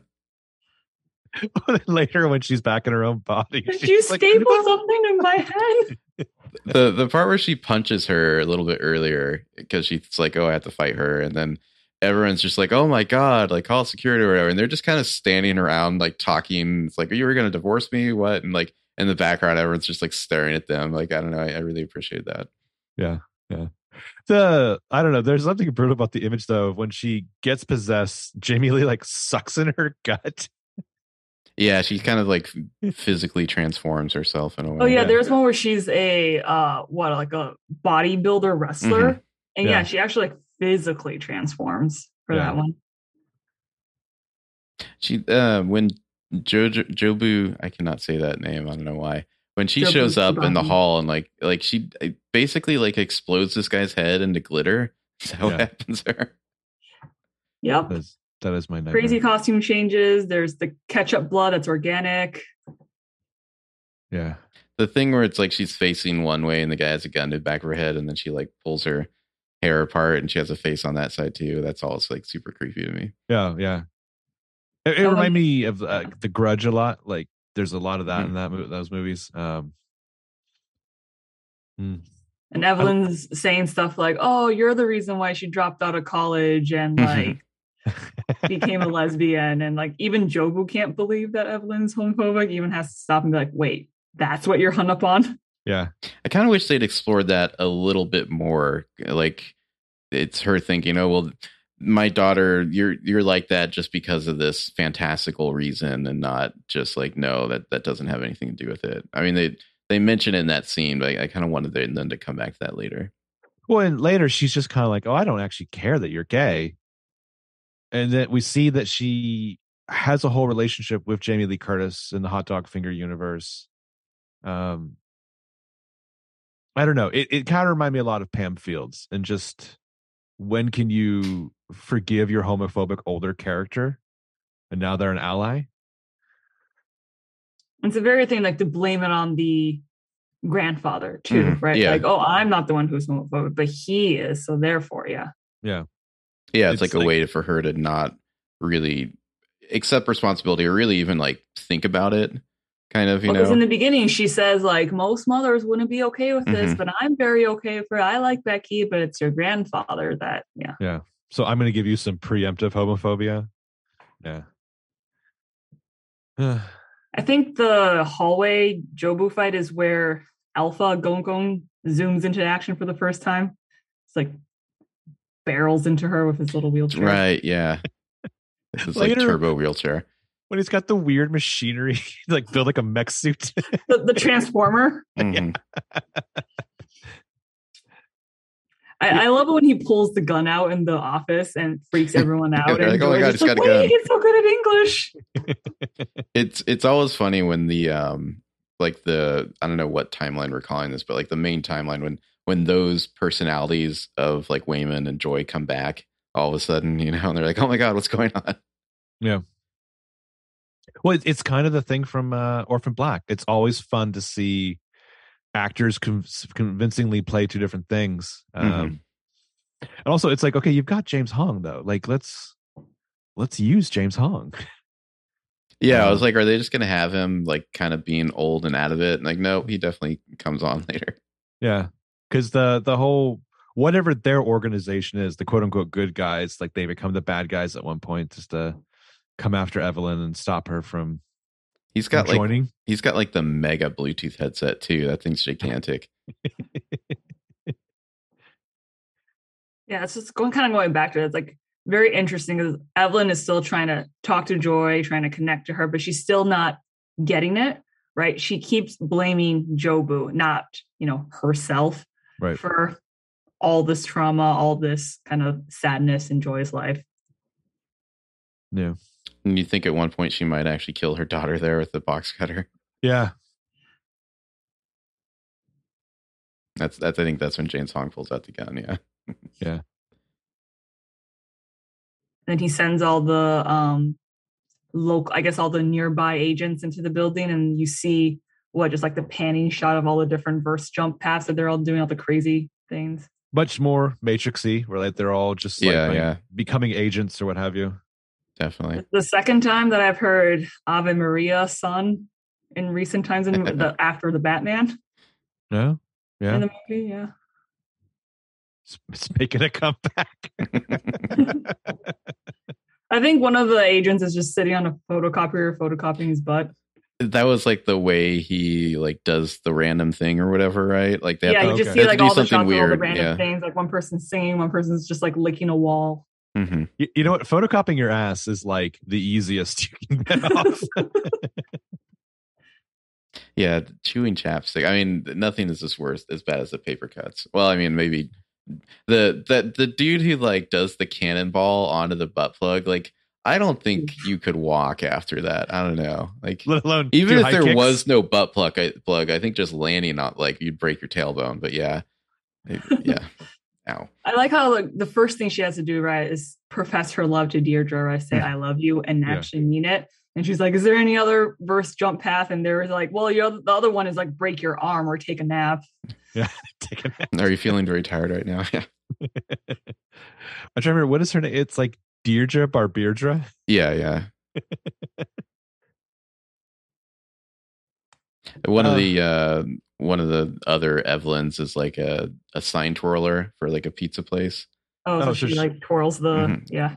Grabs like the riot shield and does her thing. Who I think like gets hit by a car later. I think so. Yeah. Yeah, definitely on first watch, I was just focused on all these crazy verse jump paths and fighting. I thought it was super creative and unique. But yeah, on rewatch, each iterate, it was like diminishing returns. Like each crazy fight, I was like, okay, okay, let's let's kind of get back to the you know Yeah. family drama, family Mhm. personal thing. It, it's definitely a movie like the sum of its parts. You probably could have cut one fight, maybe, you know, like Mhm. the one where I, I don't know who this guy is. It's like he's just another random like you know evil agent. Um, and I think this is where she has to go into like the chef universe to know all her like knife skills or whatever. As she's like fighting this guy in the cubicles. It's it's a fine fight, but it's just kind of like, eh, okay, it's another fight. You know, Is he the actual Raccacoonie guy? is it the same guy? I'm not sure if Oh, it's I- the same guy or not. I'm not sure. Yeah, I I, don't- I, okay. thought the think Ratatouille so. guy only showed up in that universe, but Yeah, Well, 'cause he- I- I no, don't he's think- there at the end in the in the the big fight to the bagel. oh, okay, yeah. Yeah, she's like piloting him again because remember that's like his fantasy is like just to be controlled. Yeah, this is the guy who keeps trying to sit on the butt plug before the other guy Okay. comes Okay. in and does the cannonball onto it. Was okay. I have to ask, like the version I'm watching, it's like blurred out. Is it that way for you? Yeah, or- yeah. Okay, Yes. I, I wasn't sure if that was just like the copy I got or something. it's it's better that it's blurred out, at least more Yeah. the imagination. Yeah. You just fully see it. Mhm. Oh yeah, and then it's like the the joke is like here's the guy he's finally got the butt plug, and then like here's another guy he's got a bigger butt plug. I mean, this guy must be like a. I'll bet he's been in a lot of movies as a stuntman. It's clear that like he knows, you know, like all the the martial arts. It's Yeah. probably the weirdest uh, gig he's ever had doing a fight scene. Yeah. But Yeah, yeah, that I was saying at that point the movie's not even asking can you do this? can you move like this? That's, that's we're past that point. What are you gonna say? Yeah, I think like uh, around this time, this is like kind of the end with the fake out credits, right? Where it says like Yeah. the end, like Evelyn's kind of like Because she dies. Yeah, She, we've like- seen that this is yeah. the movie that they're watching. flatlines, Mhm. and then it's her in the Hollywood version, and then think then it's all the universes kind of start falling apart, right? Like the raccoon's revealed, she like leaves her hot dog girlfriend, Mhm. and then we go into part two, every everywhere, right? Everywhere, is Everywhere. Ever. I, I like that the raccoon was an obvious like puppet. You know, like Yeah. it's always it's not CG at all. You know, it's Yeah. like it's kind of like a janky looking puppet. Yeah. Um, And it's the raccoon starts piling him to try to kill her because she's singing them. I've I've never actually seen Ratatouille, but Me this, either. this this this looks great. This is this is better. I don't need to see it now. I'm That's- assuming this is exactly what happens in that movie, anyways. more or less, yeah. And like, I mean, like I'm looking at because I, I was like, I just had to look up like what is the budget of this movie. I mean, for what they do, for 25 million dollars, that's pretty fucking impressive. Like I said, a lot of the special effects look cheap. They look like laptop stuff, but I think it works for the aesthetic of the movie. It never feels like oh, you just couldn't do this effect. It's like it it's all level with Mhm. itself. Oh, I, f- I forgot to mention too. Not only is Michelle Yeoh wearing what appears to be like a copy of her uh, Crouching Tiger outfit, but when uh, Jobu Tupaki's like, she's got like all these different things slash in her hand, what could be her weapon, Mhm. you know, and like the thing she settles on, I'm pretty sure that's the sword of Green Destiny from Crouching Tiger, Hidden Dragon, or, or like a very close uh, Nice. facsimile of it. Yeah, it really looks like it. And then Well, yeah, there's so like then- there's animated stuff, and there's like pinatas at this point. I think there's a. I think when we see the universes flash red, there's one where she's like a nun. There's one where she's a guy. I think there's one where she's a cat Oh, like there, yeah, there's like the- when it's like one, like when she's one, screaming and you kind of see one the- frame at a time, like these massive, right. yeah. One of them's just like an urn because she's dead. Mhm. I I think it's when she's like maybe singing later. There's they quickly cut to the urn like opening up, like it's singing, like or screaming or something like that. It's pretty funny. But yeah, the movies because like you have a lot of the uh, uh, certain storylines have their not resolution, but their big moments happening in other storylines. So like you have the party verse where she finally loses it, smashes the window, and then has it out with joy. Like they finally have like the screaming match conversation they need to have while the main universe is like the you know Well, there's we a go up to well, the there's like the a bagel? tipping point where where Evelyn just decides, okay, nothing matters anymore. Mhm. I can do whatever. That's when she like signs the divorce papers. She Yeah. like reveals the raccoon. She stabs Waymond in the IRS universe. Is like Yeah. She, like, yelling at shows Hot. Dog Deirdre. She's like really mean to Ho- Kung Fu Hollywood Waymond. Yeah, it's just like all the universes are really like falling apart now. Yeah, and there's a part a little bit after that where it seems as though she's like had some sort of um I don't know epiphany, and then like she goes over to Joy. I think it's in like the side universe, like outside the laundromat, and it's just like, yeah, you are fat, and like let me list like ten other things I don't like about you, and it's like this. That doesn't seem like this is uh, the epiphany that you needed here. right. Also, that is super common in Chinese immigrant families. Like I, it might seem like terrible, but when I heard that stuff, I was like, oh yeah, yeah, I've heard that. Well, I, I yeah, I feel like she was trying to say like there are things that I need that I feel like I need to say to you, you know, regardless of your feelings or whatever. I don't know. It just I- it felt like an honesty that needed to happen, um, though even though it's harsh. Um, yeah, and then it's just a question of like, will joy ascend to the bagel or what have you? The bagel, Right, it's so like it's like a black her- hole. Mm-hmm. Yeah. What did you guys interpret as the reason why she wanted to find this Evelyn before going into the bagel? Was it to see? Was it to just basically have her mom with her and understanding with her at the end, or was it just seeing if like her mom could save her from that? I mean, I think maybe maybe both. subconsciously both. Yeah, but I mean, the main thing is like she knows that her mom would be capable of you know transcending all space and time the way she has, kind of.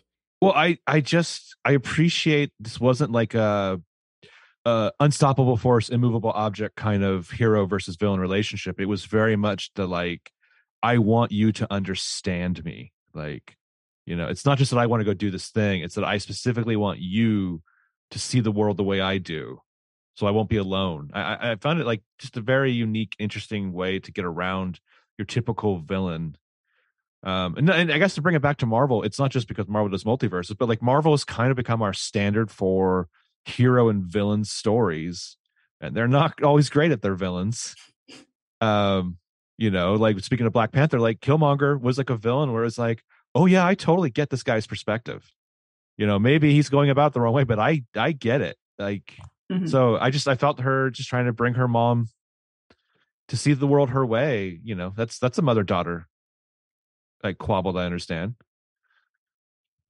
Um, I don't know. What about you? Yeah, there's definitely. I'm looking through like all these like quick flash cuts of all the different uh, Evelyns. And one, she's like a like a I don't know, like a goblin or something. And one, she's she's a nun. It's um, it's a skull with a nun habit on it. So I mean, know what's going on there. Uh, but yeah, then one, she's a man. Uh, so there's all kinds of stuff here. I wonder. I mean, they must have just had like so many different costumes for her to go put on to be like, all right, just go sit in front of a green screen. We're gonna like take your picture. Like, uh, all right, now go change you know, change outfits. All right, we'll take your picture again, just like over and over again. All these yeah. different wigs and stuff.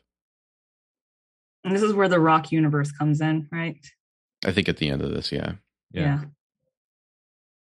yeah. Um there's a book called All My Friends Are Dead. Uh, the is humor the of the rock, one? Yeah, it's part of it.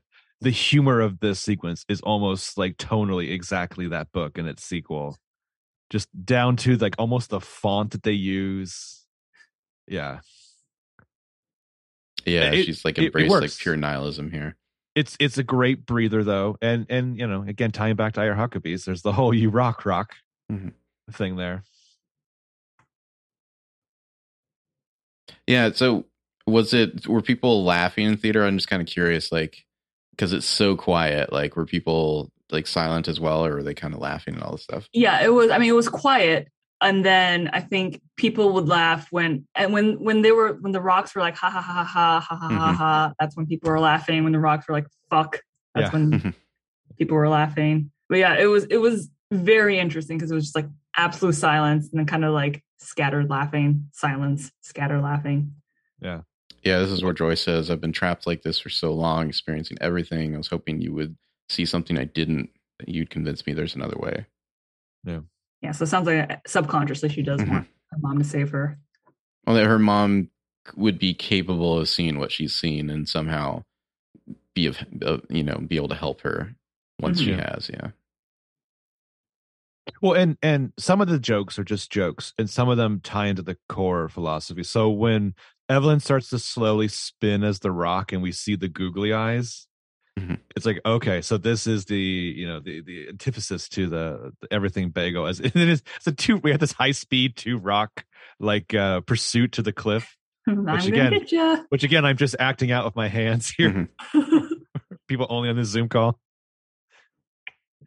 Yeah, and I think around here, this is where like Waymond's like revealed as the heart, right? Like the heart of the movie. Like he's the one who convinces Deirdre to give them another chance by just mm talking to her. Like he's encouraging Evelyn to remember love, be kind. And I know it's a little cheesy, um, but I feel like, you know, the ending kind of hinges on that speech a little bit, which again can be really cheesy, but I felt like the actor did a good job of making it work. So it wasn't just entirely a flop.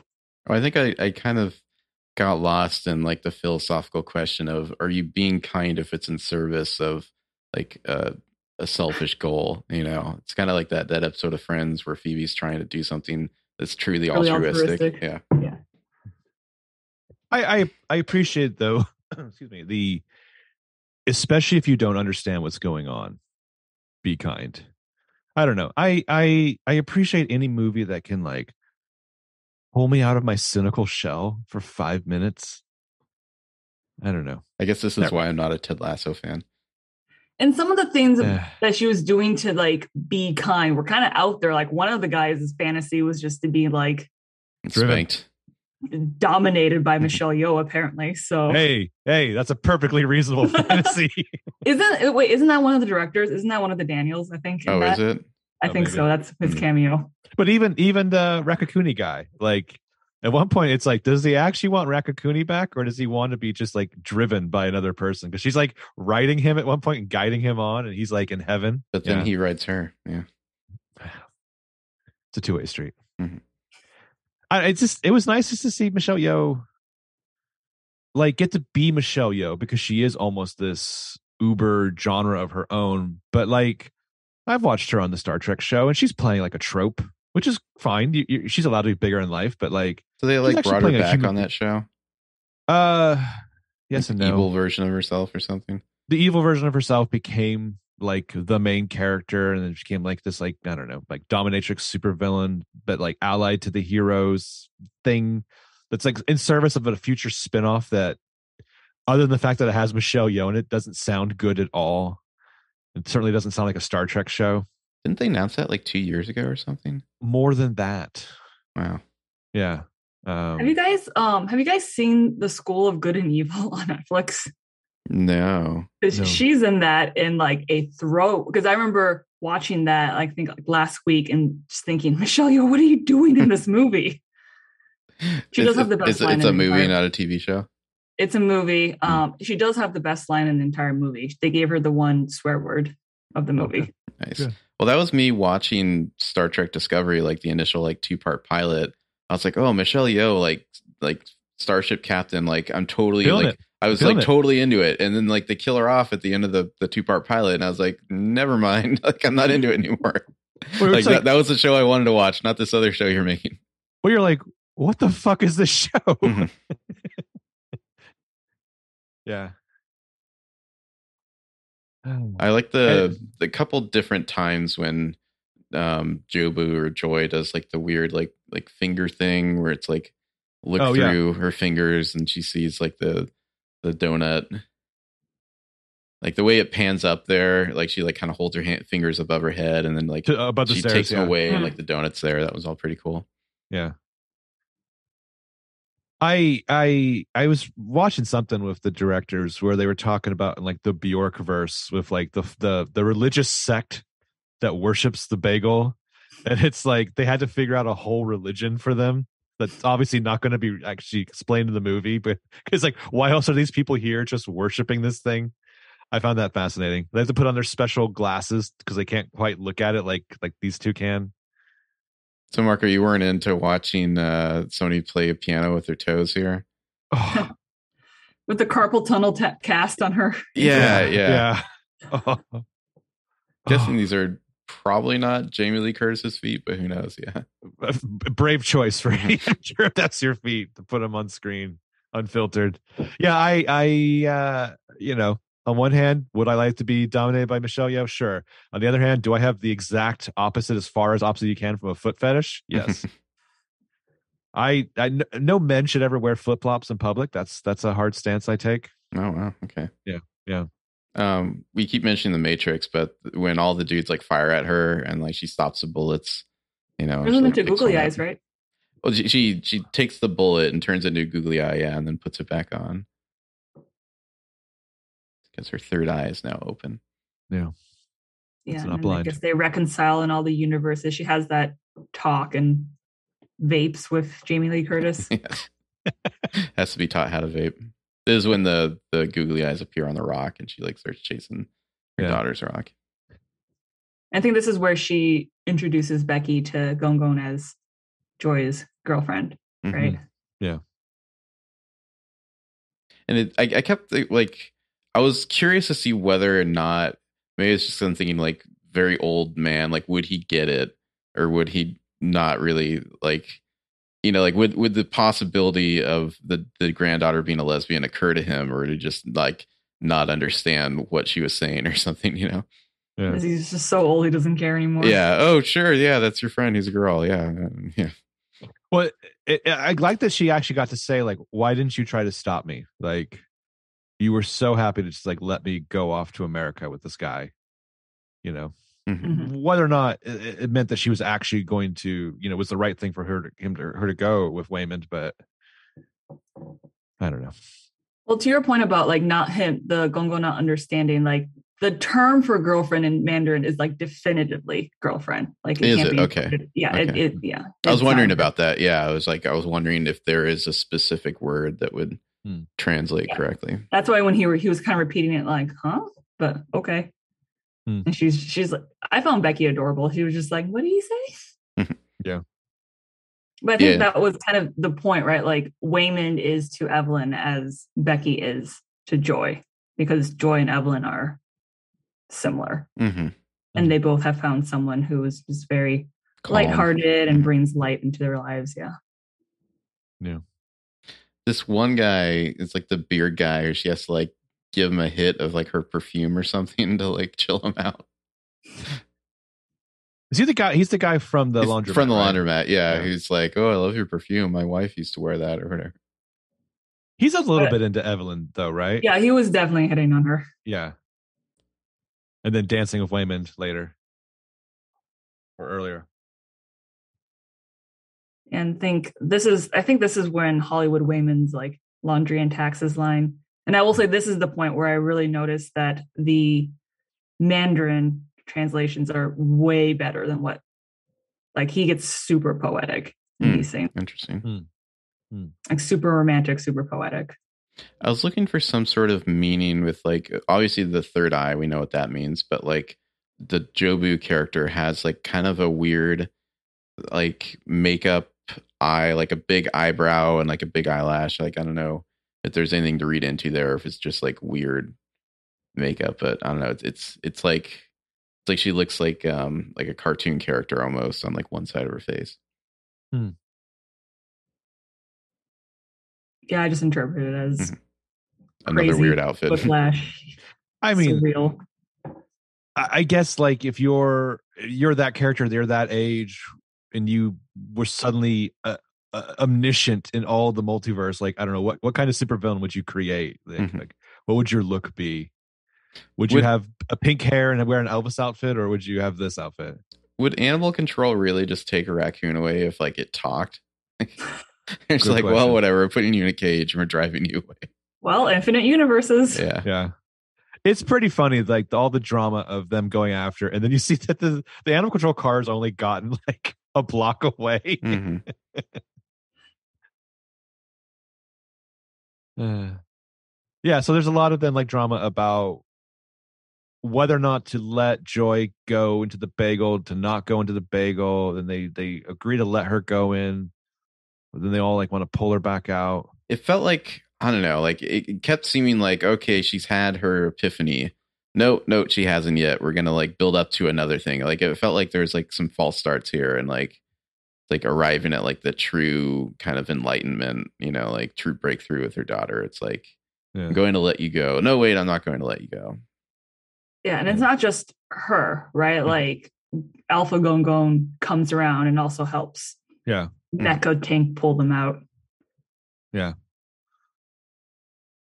Well, it's, I guess because it can't it can't just be Evelyn who like rescues her, right? Like Right. Like she has to because she does like confront her father, yeah. right? And kind of like talk about like all this like pressure and whatever you put on me, I ended up doing to Joy. Yeah, as and I think there's more there's more issues in this family than just her daughter.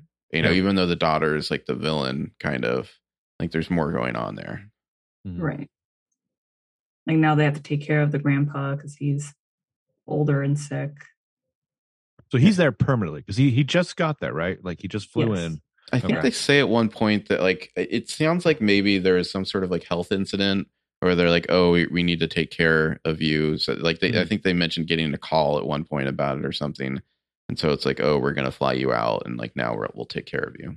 Okay.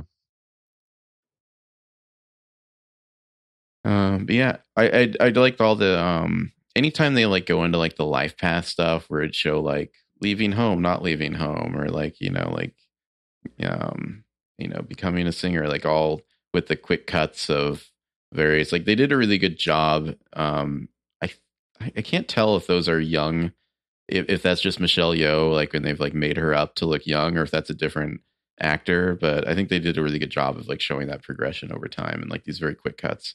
Mhm. Yeah, like getting the laundromat and everything. Mhm. What's this like? It's like everyone's always got to do laundry, right? That's true. Yeah. Like when she sees the Hollywood universe for the first time, she's like, I saw my life where like without you was so good. I should never have That was like, brutal. like ouch. Yeah, yeah. Well, and I I was really like, where is this movie ultimately going? Is this like a movie that's very pro divorce? Because I mean, that's that's a stark difference The most most movie narratives, right? I don't. I don't think they're getting a divorce at the end, right? It No, seems no, like no, no, no. But like, but, but yeah, that no, I know. though, It's yeah, I, I was I, like, I could imagine a movie where it's like this is this is the correct resolution for these characters is to break up. Yeah. yeah, Well, because at the beginning of the movie, when they first go into the IRS IRS building, like Waymond sees that like super old couple like Mhm. kissing, right? And he just is very wistful. And the end of this movie, when they go back to the IRS building, like she kisses him before running off to the bathroom, and so like Yeah. How how long do we think it's been since they slept together? oof. like years, decades. Seems like it's been a while. At least five years. Yeah. Well, and eh, but Waymond's an interesting character because he has no real story arc. You know, everyone else grows and changes and learns things. He's kind of just like maintaining. Well, I mean, which version? Because this is like Well, I a guess side version, I guess. You know. But main Waymond, Yeah. Well, Main Uh, Waymond, um, he, I mean, we don't really know what the resolution to that one is because that, that ends at the IRS building when they've like blown up a bunch of shit and like killed people. So I don't think Uh. we, like the the quote unquote resolution. It's like we sort of like slip into this like side universe to that where none of that stuff happened and like that's the resolution that we're getting. I mean, Alpha Waymond's is basically like, I believe in you, then I, I don't believe in you, but guess what? I'm right back in on believing on you. and then he's dead. Mhm. Yeah, then he's dead. And I guess at the end, it's kind of implied that Evelyn can still dip between all these universes, but like she's no longer, um, I don't know, nihilistic about it. You know, she's she's kind of She's happy choosing, to enjoy. Yeah. Yeah. She's choosing to be with her family and who matters. Mhm. Yeah. And and Becky's more integrated into the family unit. Yeah. She drives them to the IRS building. Yeah, and she, now she's insulting her hair, which means you're accepted in the family now. I kind of wondering like if um if the I- is like is the IRS like auditing them because they're like a, an all cash business or something like that. Like I kept thinking about that the whole movie. Like why are they getting audited? Hmm. There's a, a front Yeah. For money laundering. Yeah, it's like it's, does the IRS think they're a front or something, and that's why they're turning the screws on him? Seemingly, Jamie Lee's their top auditor. It's like we really got to go after these uh these laundromat proprietors. You know, like that's where the money is for the IRS. Look, the lady appears to be dissociating Mhm. every time we bring her in the office, but don't don't buy these lies. hmm Uh, All right, well, that is everything everywhere all at once. Um, I can't remember what we do next. Do we do make one change? Uh, Oh, yeah. complaints and make one Oh, change and Complaints. or yeah. yeah. Um, I mean, I, I feel like we've touched on most of the complaints. I think I've mentioned everything. Um, ever all at once. Yeah, I just, I don't know. I'm, I'm like anti schmaltz. I, I have a Grinch heart, so I was just like, yeah. For now. there. Mhm. we're gonna crack it open. Yeah, Uh, Amber mentioned. I, I think we've both meant all of us have mentioned it before. Just that this movie might be too much for some people because there's so much craziness, just so much sensory overload that it might just detract from the overall message at the end. You know, you might come away from this movie just remem- remembering like a guy got beat to death by a dildo instead Mm. of Yeah, I kind of fucking at the end. Butt plugs, yeah. some yeah. of the humor is a little sophomoric like that. Like I don't know if you really lose anything by taking that out. Like someone to tell him like, yeah, it's kind of funny to you, but like, you know, maybe maybe this movie would be more accessible if you took that out. I don't know. I don't I- really feel like it's adding that much. It's like, oh, we got to fight for that scene, you know. Yeah. I appreciate that it is a movie though, because there's like a Netflix show called Maniac from a few years ago that's almost not this story, but like a, a similar kind of mindset. You know, that was like eight episodes. Mhm. So I appreciate this was a, a two and a half half hour movie. That said, it could have been a, a two hour movie. And I don't think we would have lost what really matters. So I think you could have cut out a fight scene for Yeah. sure. Yeah. If you combine all three of our our complaints into one, you have maybe a better movie, a uh, stronger movie. Yeah, my make one change was just maybe streamline some of those fights a little more because, as I get, I said before, like diminishing returns, they got Mhm. less and less, especially on second watch. Like going into my second watch of this movie, I kind of felt, oh, I'm not going to enjoy this because I felt like a lot of the enjoyment I got from the movie was from the novelty Mhm. of everything.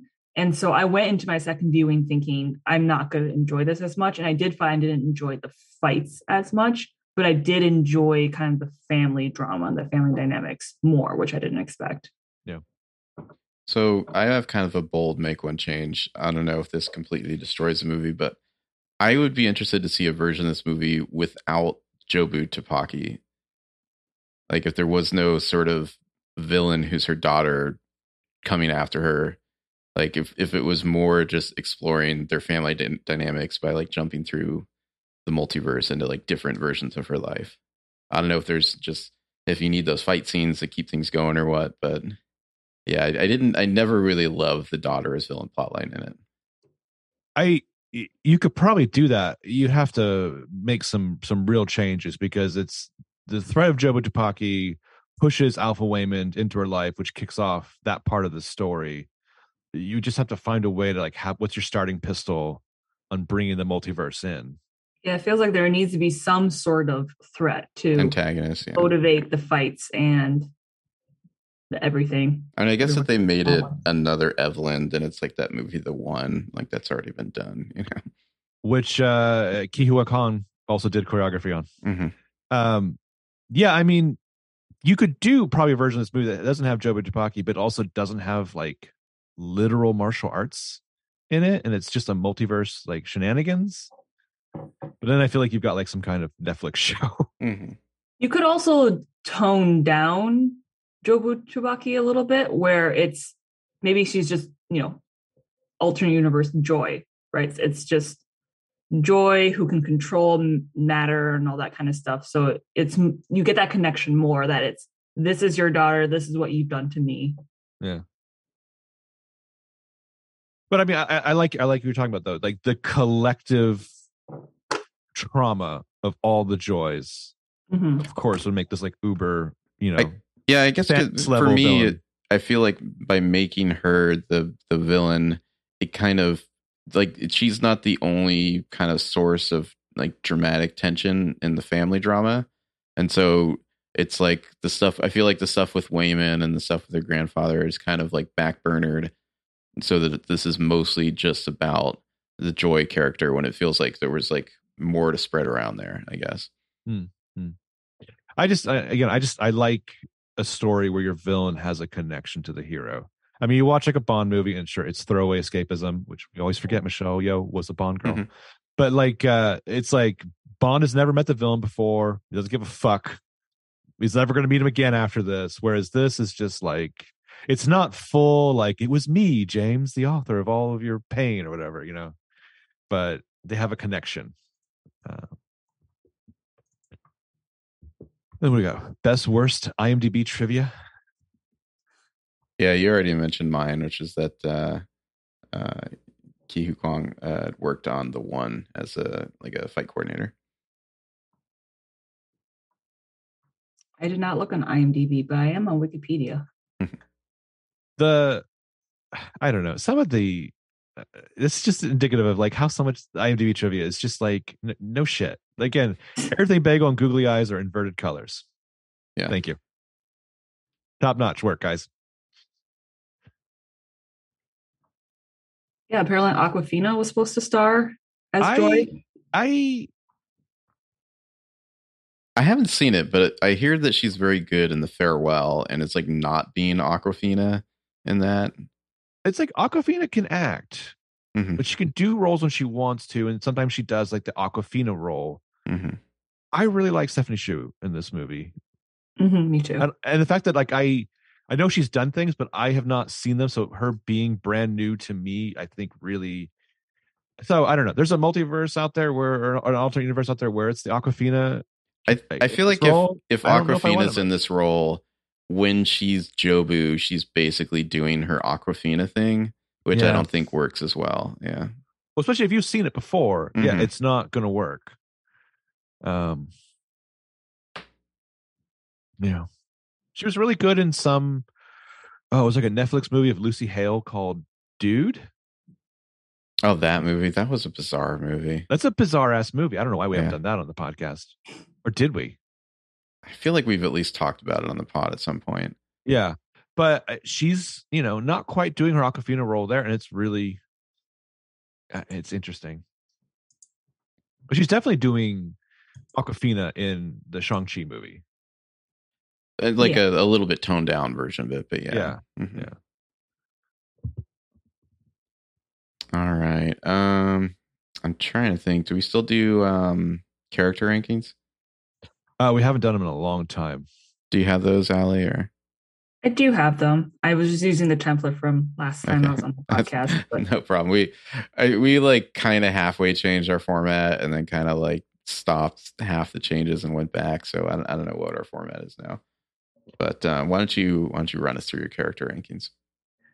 okay, let's see. I put 12 on this list. Mm, so nice. feel free to interject at any time to add yours.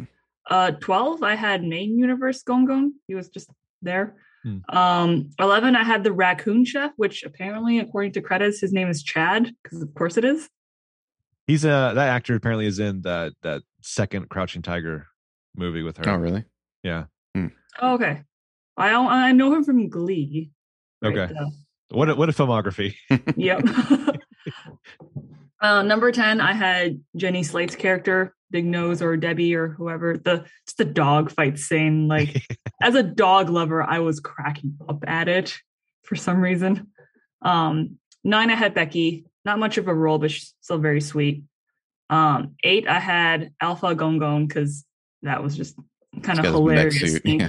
Yeah. Yeah. Um, seven, I had Deirdre. Feel it's a very interesting role for Jamie Lee Curtis. I wonder how he, she feels about it. I'm sure I it was feel like fun play. I feel like the butt plug guy is getting shortchanged here. I mean, that guy he really suffered for his art there. Yeah, I I'll say this though, for an action sequence, the move he's doing as he's trying to come down on that butt plug, I have never felt desperation on screen like that in so long.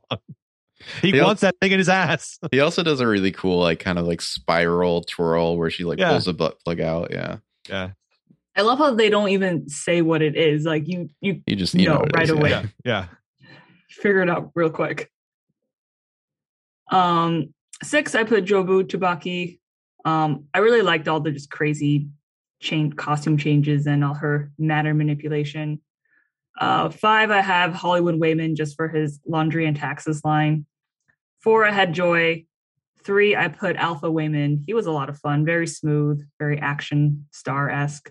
Hmm. Two, I had Waymond, and of course, one is Evelyn. Definitely. the movie really you know the movie really works by having i feel like evelyn and secondary Waymond Yeah. hmm Yeah, definitely. But but I feel like she's not number one without him. right Yeah, yeah. Yeah. So we started doing a thing where we try to like rank these movies according to three other movies. Um, so we'll just ask, is this movie better than I Am Number Four? I don't know if you've seen that movie. i have not Okay. I'd say yes. It's um it's like a really cheesy like YA movie. okay i'm just going to go on a limb and say yes it probably is Uh, i, don't think i might it's- have listened to your podcast Hmm. on it and just basing on the vague memory of that yes You're like, this doesn't sound like a real movie that they're describing, and I'm not going to confirm that. pretty much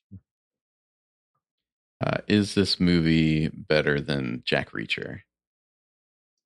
also have not seen okay, one is a movie, and the other, I would argue, is a film. Which is which? I'll leave that up to you.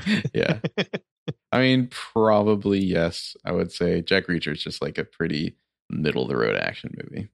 Uh, Jack Reacher might be a more rewatchable movie, though. To like turn off your brain. This, I feel like there's going to be some some thinking in tow next time I watch this. Yeah. And then is this movie better than Jurassic Park? um i would say yes but kind of similar to what you said just said marco as in jurassic park probably has more rewatchability Whereas this one is it's it's it's a meal of a movie. Yeah. Well, it's like it's like the question is, what is Jurassic Park asking of you? What is it offering? I feel like this is asking and offering something a lot different than Jurassic Park. All right. Well, that was everything everywhere all at once. Thank you for picking that, Allie. I, I knew I was Yes. going to watch it eventually. Um, I kind of, I probably should have just watched it when I first heard about it rather than like waiting so long because I feel like I like heard too much about it by the time I actually watched it.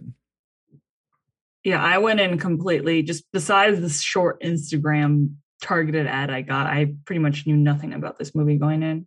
I I downloaded it. I don't know several months ago. I watched the first half hour. I was like, oh yeah, it's pretty solid. Uh, I'll pick it up at some point. And then sat down and actually watched the whole thing the other night. I was like, oh, oh. So thank you. All right. Well, before we go, I don't know. Do we want to talk trouble at all? I don't know if you have any uh any topics you want to bring up. We haven't really talked about the book. We kind of advertised it a lot on the uh, PLL podcast, and then uh, the book came out right before the last podcast, and that was it. We've been gone for a while.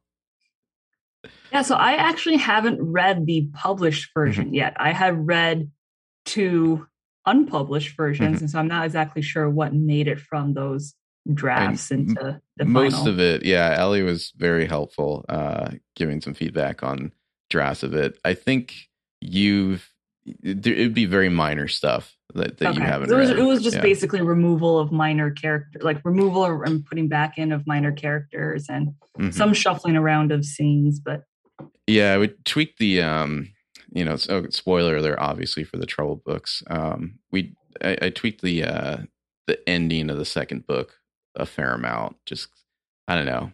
I'm still not sure if I like really completely happy with it, but I just need to finish the book at some point. But um, because originally it was like the poker game was the ending, and then we switched it to more of like a chase.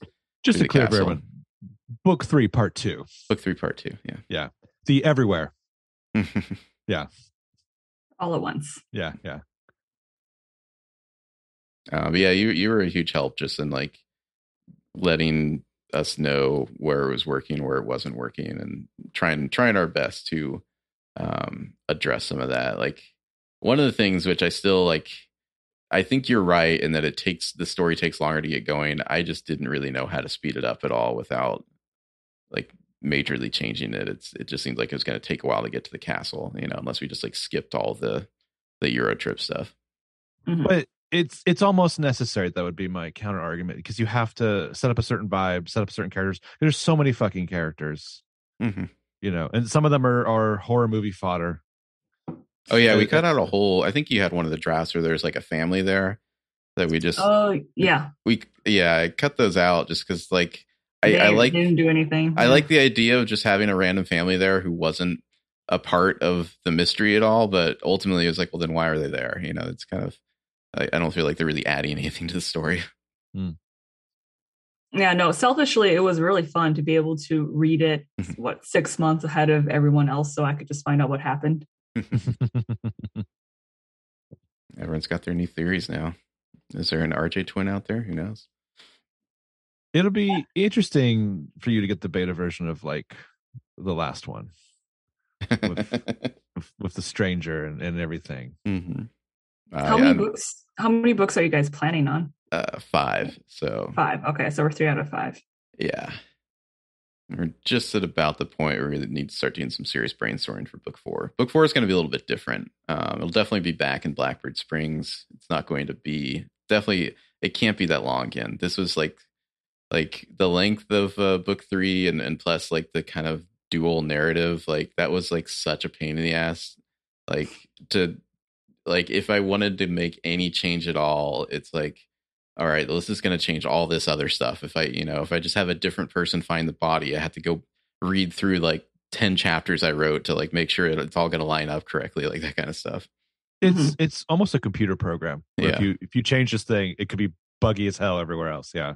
So, All the multiverses. Yeah, yeah, exactly. definitely want to avoid doing that for book four, make it a little bit easier to write and, and shorter too. Cause this one, like, it's so long that it like it costs more to print. So we had to like raise the price and whatnot. Like, I'd, I'd rather avoid that.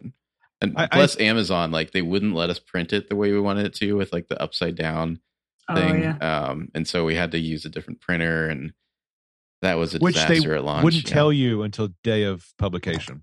Yeah, they they printed a proof copy and ha- had no objections, but I guess there's like when you finally like say okay, publish it for real, there's like one more like manual review they do as opposed to like an automated review and somebody was like, "Hey, this is upside down." And I'm like, Oh. "No, I I know. That's that's fine. It's it's supposed to be that But way." And they're like, like- "Nope, sorry, can't print it." It's like, look, asshole, you can see what this is, right? Mhm. Like you can tell this isn't like a mistake.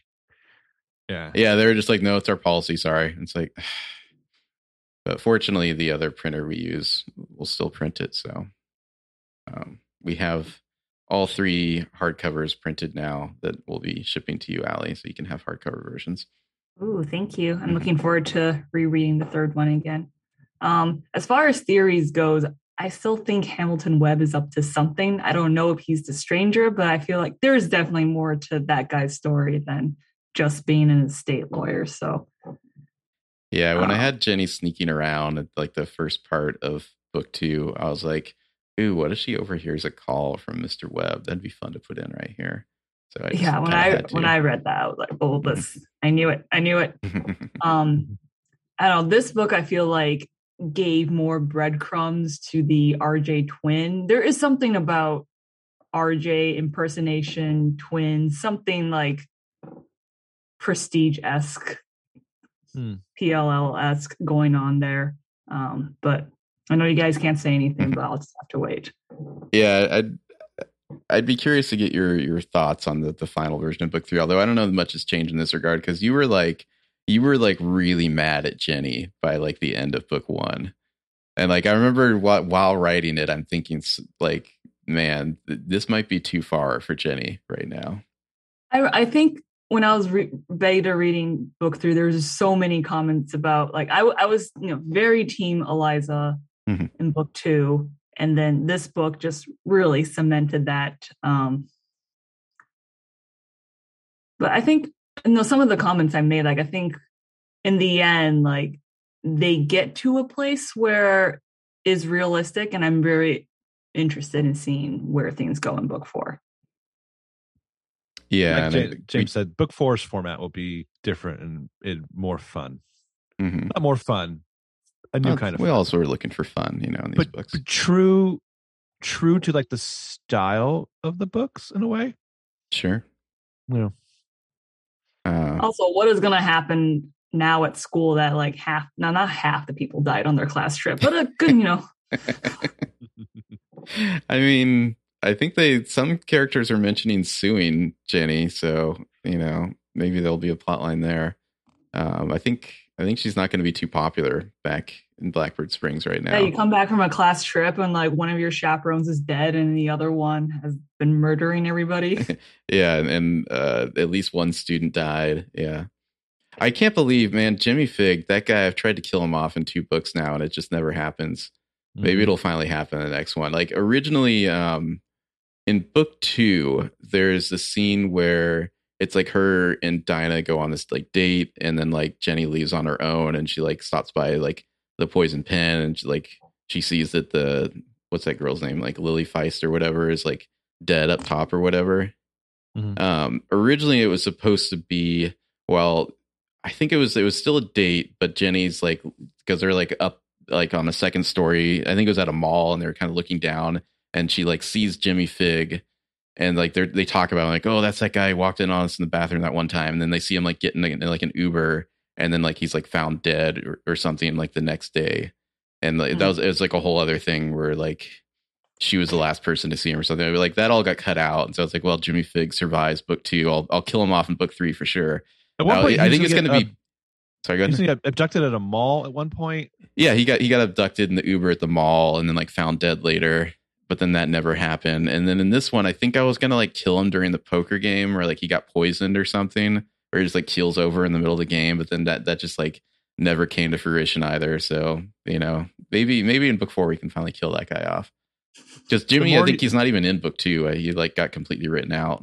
This was like the, the, first more time you we saw him. try to kill Jimmy Mhm. Fig, the stronger he gets. that and and one of the characters has a secret origin that no one has Oh. ever guessed. It. no spoilers. Uh, but yeah, Jimmy Jimmy Fig is the in book one when it's actually Eliza, although you don't realize the time. Eliza is talking to Dinah in the boys' bathroom, and Dinah's like trying to have this serious conversation, and Eliza's like, "I can't have this conversation right now because she's not Jenny," you know. And like a freshman walks in and like gawks at Oh, them. okay. That's Jimmy Fig. And so like I keep trying to like bring that guy back and kill him off. It just hasn't happened yet. But we'll see. Someday. Mhm. Just be a running joke. He just almost dies, Mhm. survives till the end. In the in the alternate book four, which is apparently just like a trial book. She's just in and out of one Well, it's courtroom like after another. um, uh, what are those? The girl with the dragon tattoo books. Did you ever read any of those, Allie? Uh, I read the first one. in like the third one, it's like basically like the third one is like after this crazy action packed second one where like she's in the hospital and like it's it's all just like the aftermath. It's really bizarre. It's like there's going to be a trial and hearings about what happened and everything. And it's like she's stuck in a hospital bed. It's it's a very strange book, but yeah, I don't I don't think we want to do that for Trouble Book Four. Hmm. Um, oh, I wanted to Apparently ask. the game is back on, so I'm excited to hear what the is provisions to the rules are. Yeah, there's a, a contingency plan. That'll be fun. I wanted to ask because I think one of our reviewers really didn't like the Neeli character. Did you have any thoughts on him, one way or the other? Um, it was in. I think I wrote in my comments that it was interesting having kind of a foil character to Jenny slash Eliza, where it's like, oh, this is what I look like when I'm doing my shit. Like, wow, that's annoying. um, It's so I thought I thought he was interesting, kind of like a mirror, right? Like kind of a male version of like, I am the main character. Let me explain everything that's been going on. It's like it's like in uh your super sleuth, your amateur sleuth story, and you have like the the police inspector who's like kind of competing against them a Mhm. little bit. Yeah. Yeah, he was fun for me to write. Uh, Apparently, some people didn't like him, but I I wanted another character because Mason's like kind of graduated now. Like I kind of snuck him into this book, um, but I feel like I needed another male character to be around. Have we talked publicly about the uh, the version where Mason's Don't spoil anything. that uh, was I was saying where he's at the hotel oh, right. the yeah, I whole don't time? I don't think that that draft never made it very far. But in the first draft, Mason was at the hotel the whole time and like Oh. hiding the baby, and it just it was just like this isn't this is too hard to like make sound even remotely realistic that Yeah. he could get away with this. So Also, because like it's like everything we would talk about. It's like also there's a baby on the premises. it's like Mason is like constantly sneaking around to like get food for the baby, and it's like I just I don't think that, and it's like someone would see like I heard a baby crying last night, you know, and they're like oh maybe it's a ghost or something. yeah, yeah. Did the version of the uh did the scene make it into the end where he makes his entrance by punching the guy out? Or did I get cut? kind of. I think he punches uh the girl out this time. Okay. Yeah, I kind of cheated and have like kind of two entrances for him, where it's like I think you read the one version and then the other version, and I just did them both because I, I wanted them both. Yeah. Everything everywhere. hmm The Mason multiverse. Yeah. Yes. Yeah. Now, yeah, really looking forward to getting started on book four. Uh, if you're listening to this, hopefully you're not too spoiled by book three if you haven't read it. But, um, you know, my name is trouble.com if you want to check out those books. Girl Detective Named Trouble. I think we, we might actually finally meet Jenny's grandparents in the next one too. I've been kind of like slowly trying to work them back in. So that'll, that'll be fun. We've seen them in flashback scenes. Well, not flashback scenes, but like people talking about, oh Mhm. yeah, we had dinner with them, right? But we haven't actually. Mhm. Like their their history. Yeah. Yeah. Mhm. And Shelley's relationship with them, I think, will be fun. And I guess we have to decide on how much they know about Eliza. I don't know if we've we've made that decision yet. Uh no, we have not. We have Mhm. not.